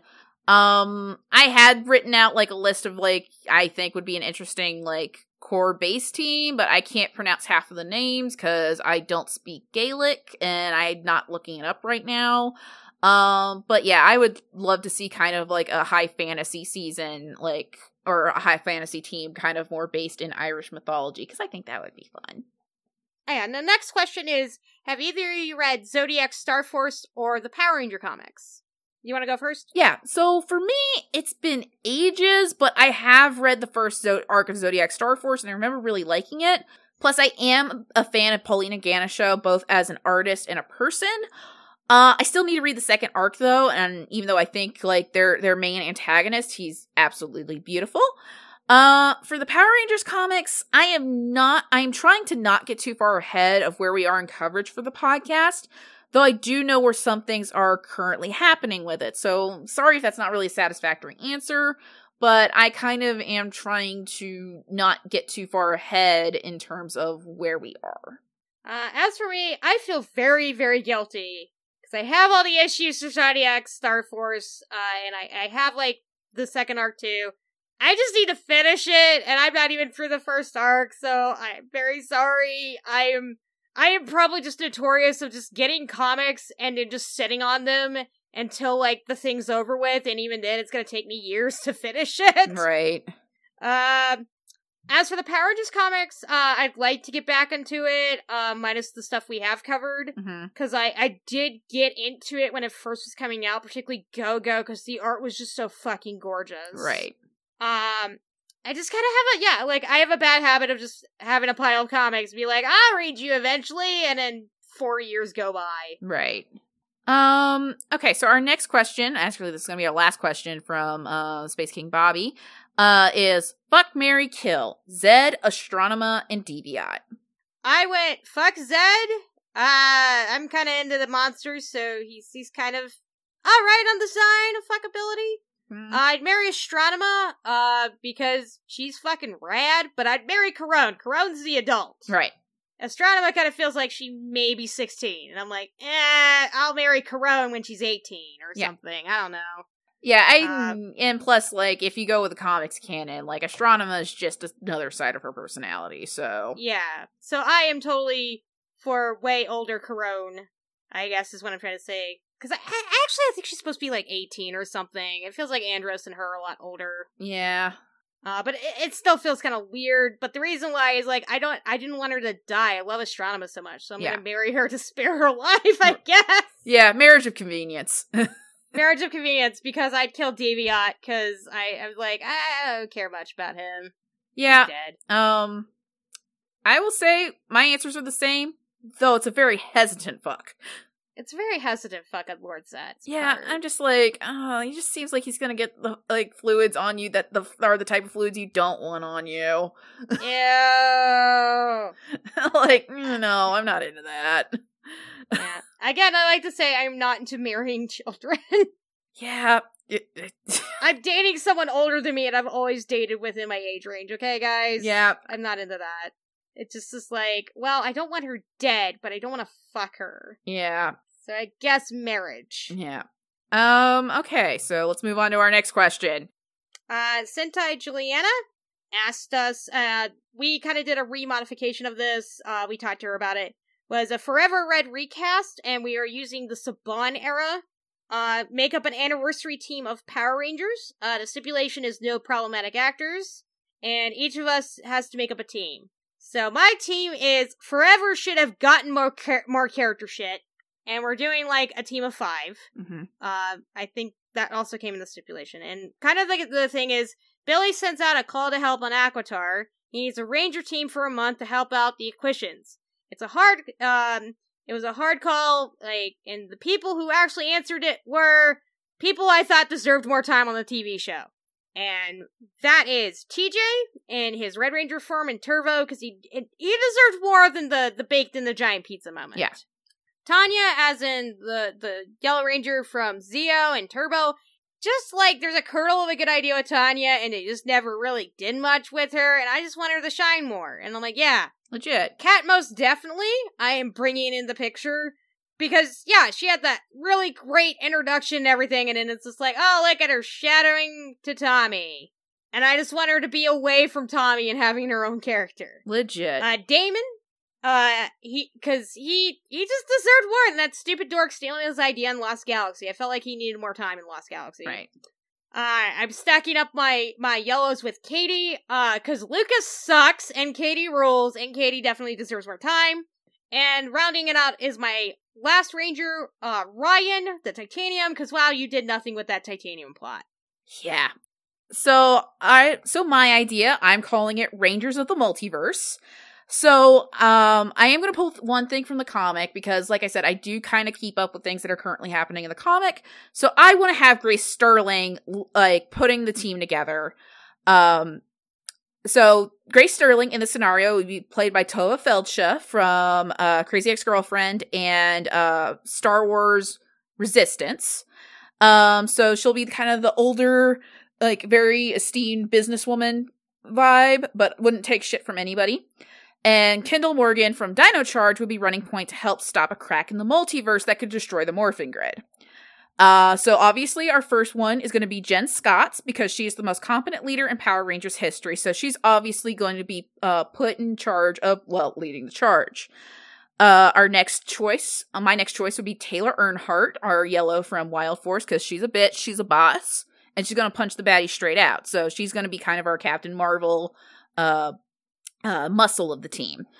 Uh third is gonna be Carter Grayson because he's good at following orders and getting things done. So him and Taylor can be total bros. They're they're the Captain America, Captain Marvel vibe of the team.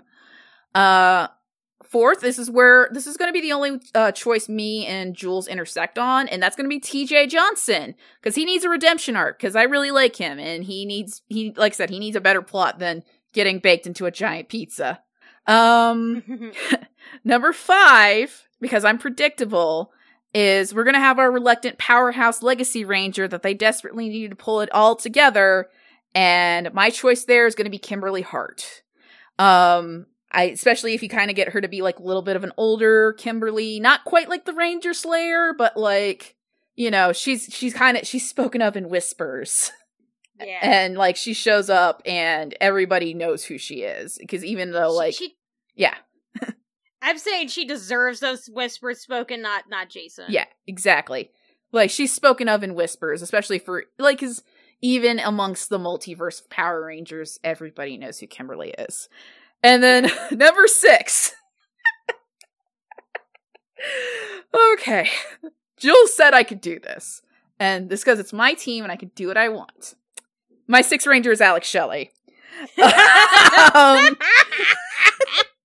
we'll retroactively make him Condor Black or Black Condor from whatever Jetman would have been in the States. Because I'm already pulling in Grace from the comics, so and it's in the comics canon that some other Sentai teams were also Power Rangers. They just you know, we never saw their adventures, so yeah, he's he's our he's our bad boy sixth ranger. Yeah. Alex Shelley. Yeah. Um our uh and I'll lead off our next question comes from uh Laska Reads Comics Mhm. at Laska Reads Comics on Twitter.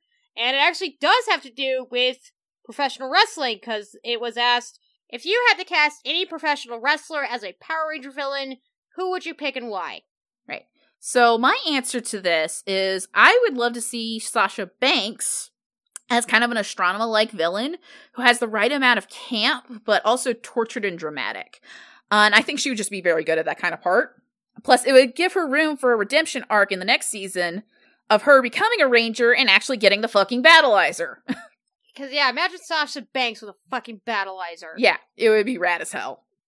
Um, my pick, and I'm not just saying this because he is my absolute favorite fucking wrestler ever. It is Christopher Daniels, and it, it really is not because I love that dad to death. It's because he, like his TNA run, he was just the right amount of cheese and the right amount of menacing to be a Power Ranger villain. Yeah.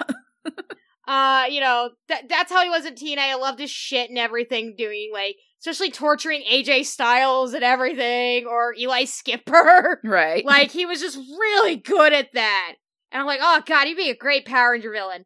Uh, not only that, he rocks kind of an evil villain look well, especially some of his TNA gear. Uh, the one I'm like thinking about, I'll probably look into the show notes, is like it has this weird, like asymmetrical cape and shorts, and unfortunately, what does not make it is he has this real bad mustache with it. But like the the entire cape look is great. He just had great looks, and, and kind of like the bald head and like face. He just looks menacing, even though he's kind of a sweet old dad. We can kind of give him one of the looks that he wore during the the Waterworld like show he was on uh, he was at at Universal. Yeah, like that. That's something we could probably do. Like it's just like he definitely just has everything to do to make a Power Ranger villain with. Yeah. And then our final question here comes from Video is Video, and it's a question for the both of us. Uh, if you could be among any one Ranger team, which would it be and why? Uh, we both actually decided. Uh, it it came from originally I decided Lightspeed Rescue. Mm-hmm. But we really eventually just ended up with we literally would want to be around Wild Force and the Animarium. Yeah, I think the Animarium is one of the most interesting settings in Power Rangers, and I would just, I would just love to live there and maybe have a party there at some point. Yeah, Um, party, uh, hang out with like Cole and Taylor and um, Shayla and uh, Alyssa. Uh, we would probably like to sleep in a different area though than Danny and Max. Yeah, because they are just, they are very clearly children. They, would definitely ruin our peak hour of consciousness. exactly. Yeah, I'm not. No, don't fuck with my vibe. don't fuck with our vibe, you know. Um, so now we're just kind of getting to the wrapping up all this. Let's talk about how this era ended. Yeah. And it was very interesting is um Margaret Loesch and Saban and I think Rupert Murdoch, right? Yeah, Rupert Murdoch was involved in this because he did technically own uh Fox Kid, the Fox Kids network as part of and Fox Family because as part of the Fox network line. So there was kind of this thing of they bought the family channel at the time it was a Pat Robertson and like fa- it was a Pat Robertson family affair. Mm-hmm. It was very Jesus-y and all that. And they bought that and they made it Fa- Fox Family, but Pat Robertson was very uh his his lawyers basically stipulated that the 700 club just needed to still be there because of the clause. Yeah, and it's still there to this day now that the network is known as Freeform.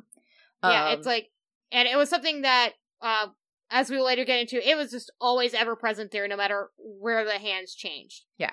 Um, if, And- if you've probably seen viral posts of Freeform just being like, "Look, we don't want him here either." Yeah. Um so this is where things get interesting and where I say like TV executives are fucking wild. Mm-hmm. And Saban was just more of a gambler than Michael Jordan, I feel like at this point. Mm-hmm. Like he took this big rich because I'm gonna put a big allegedly on this Allegedly. allegedly because it just interviews and everything we are able to look at with this. Mhm. Uh, it feels like Saban went in on this deal and kind of went either I could turn this channel around and make a lot of money, or I can sell it for a lot of money. So enter the chump Michael Eisner, semi fresh off of his Euro Disney and park failures. Allegedly. Yes. Um, we'll get more into this pro when we are getting into the beginning of how the Disney era begins and everything. But essentially, Michael Eisner uh was desperate for a channel that wasn't their flagship channel. It was something that all cable providers could provide. Mm-hmm. That wasn't on a premium cable package. Uh-huh. And and Fox Family wasn't doing too well, but enough that it drew the eyes of Eisner. Mm-hmm. And uh Saban basically got the lion's share of that deal. Yeah. He became a billionaire overnight. He became a you know, this is a month of negotiation. He became a billionaire overnight. Uh he may like act sad in the toys that make us that he had to sell Power Rangers, but I'm like, I don't think you're that sad. Yeah, it's like, oh, you're sad, go cry into your pile of money. Yeah, pretty much. yeah. Um, and the only huge thing about this deal was he couldn't do anything with children's programming for a while. I think several years he Mhm. couldn't do children's programming. It was basically a non-complete clause. Uh, and however, he was allowed to be a liaison for the like the season that they were about to put into production, which was Wild Force. Right. Again, this is why I considered Wild Force a Saban era because it was the last that Saban and his crew touched. Right. Um, however, this is kind of where Margaret Loesch gets the short end of the stick in all of this. So she went in with Saban on buying it, buying the the Family Channel and turning it into Fox Family, so that way, like they had like a specific network for Fox Kids. Um, however, when she like after the deal was done, she basically got edged out because half of the control went to Rupert Murdoch and the other half went to Saban. So the power dynamic shifted and she basically got ousted. Yeah. Um, but yeah, that's gonna be the end of the Saban era. So uh how are we feeling about it? I'm still feeling a little weird about this era because when I originally wanted to do this overview, I kind of wanted to be like, oh, you know, blame this season or whatnot. Because I used to kind of hate it, and I got kind of bought into the what's better, Saban or Disney. And it, that shit's still going on in fandom, and, and uh, and it's kind of dumb. I feel, Mhm. but rewatching it and analyzing and really looking at it, it really wasn't as bad. Uh, it's definitely got a rough start, especially the first five seasons. Yeah. Uh, of it trying to figure out MMPR through Turbo are just so rough to get through. Uh, because it's trying to figure out what's going on mixed with trying to grow with its audience. Right. But by season six, and it was oddly the first cancellation season because Power Rangers is like TNA, I guess. Yeah. um, it really became something neat. I still have more of a fondness for the Disney era. I think the Disney era has more well constructed seasons, Mhm. but and that's something we'll get to obviously when we get to it. But I feel like this laid this is a pretty solid era to look over as where it came from and the solid foundation it laid for everything going into the future, including what I liked about the Disney era. Um, yeah. Watching this ser- this particular part of the the series, it was weird watching it um as someone who's wholly divorced from the 90s nostalgia of Power Rangers. Uh, in the beginning, when we were watching MMPR, did feel like a carryover from 80s television, where the toys were the first priority and the story was second, or sometimes third. Um, however, as time went on, it felt like the people working on the show became more invested in creating actual stories for both good and bad. I can't say it was all good or all bad, uh, but I feel like as time went on, it became more than just the flashy kids show to sell action figures. Yeah, it's it's definitely I've warmed up on it, and yeah, we we can definitely see that now we have the groundwork of what's to come for the next two decades of Power Rangers. Yep. And I'm looking forward to it, weirdly All enough. right. yeah. All right, um, so that's going to be it for this episode. So, as always, we'd like to thank Kate Nix for composing our theme.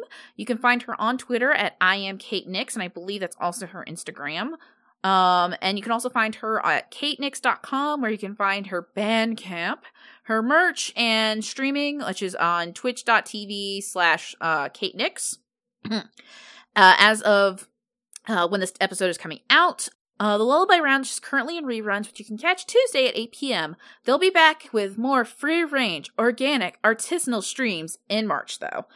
Um, and as always, Joe Hunter for the art that you see whenever you stream or download our beautiful podcast. Uh, you can find him on Twitter and uh, Patreon at Joe underscore Hunter, uh, as well as on Instagram of Joe Bloody Hunter, and on Threadless at joehunter.threadless.com, where he has lots of fun and interesting designs. And uh, he is also uh, still working on Beast Heart Strikers with Land Pitts, and you can download and buy those issues on Comixology.com. Uh, and Kurt Yoder for editing our podcast, as well as coming on to this episode to explain the history of Saban and uh, anime. You can buy his perlers uh, at Great SG Creations, or just reach out to them directly on Twitter at the Great SG. Um, our wrestler of the podcast is going to be uh, another WWE wrestler, but we still really enjoy him, and we're very happy he's going to be part of um, the G4 revival. Uh, is going to be Power Rangers mega fan Xavier Woods. Uh, you can find him on Twitter at uh, Austin Creed Wins, because Austin Creed is his other name as part of uh, Up Up Down Down. You can find Up Up Down Down on YouTube, and yeah, he's he's fairly easy to find, and he is a very interesting follow. Um, Yeah. And also, fun fact: uh, in his early days of NXT, he did advertise himself as uh, sorry, he did bill himself as coming from Angel Grove. Um, and for as for me, you can find me on Instagram and Twitter at, at Miss Kitty F. I'm on Twitter a little bit more often, but same name goes across the board. Um, you can also find my work on Gumroad and uh, itch.io. Uh, just search for Ashley Leckwold there. I'll pop up. And then, uh, as always, you can buy my masks and zines, physical zines, on uh, ashley-leckwell.square.site. Uh, it's usually going to be my pin tweet. Uh, there should be a link tree on my uh, Twitter profile as well, linking to everything uh, by the time this episode comes out. All right. As always, you can find my Instagram at jjackets as well as my Instagram for the cats that I need to update uh, a little bit more, which is Richcraft and Cats, where you can find Coda and all of his companions. Uh, my Twitter is sins with the number 2 Mhm. as in the two hell. Uh, and then um, my Etsy again is the Great SG Creations. I do perler art with Kurt, and I also have a Gumroad, which currently sells like a comic and probably some zines coming forward, and that's JSS Writes. uh, 87. Yeah. And then you you can find us at Ranger Splain at any uh, podcast streaming platforms. If you know of a new one, we'll please reach out and let us know. Uh, but you can find us at Ranger Splain at Twitter and Instagram, and also at WordPress at rangersplain.wordpress.com. Uh, and um, again, most most uh, podcast uh, services have us. Uh, just leave us a ranking and everything. That helps the algorithms. Yes, the algorithm. Um, and we do have a Patreon. We need to be using it more, and we're gonna be looking more into how we can handle that in the new year. But if you're interested in that, we are on Patreon at Rangersplain. Um, so well, that's it for the Saban era. Um, next month we are finally free of Saban, and we can finally get started on the Disney year. What the fuck? Oh god, it's a package from Ninjor. Oh, save me! What now? Greetings, Ranger Splain. It's your best friend, Ninjor. I found this going through my tapes in the basement of the Temple of Power and thought you would enjoy it. Hope to see you again soon. Love, Ninjor. Oh God, what is it? Rip the band-aid off. It's VR Troopers. Oh, that's actually not that bad compared to the other things Ninjor sent us. So I guess we'll see everyone next month for a look at Saban trying to capture that Power Rangers lightning, VR Troopers. Stay safe, remember that Black Lives Matter, and may the power protect you. Go.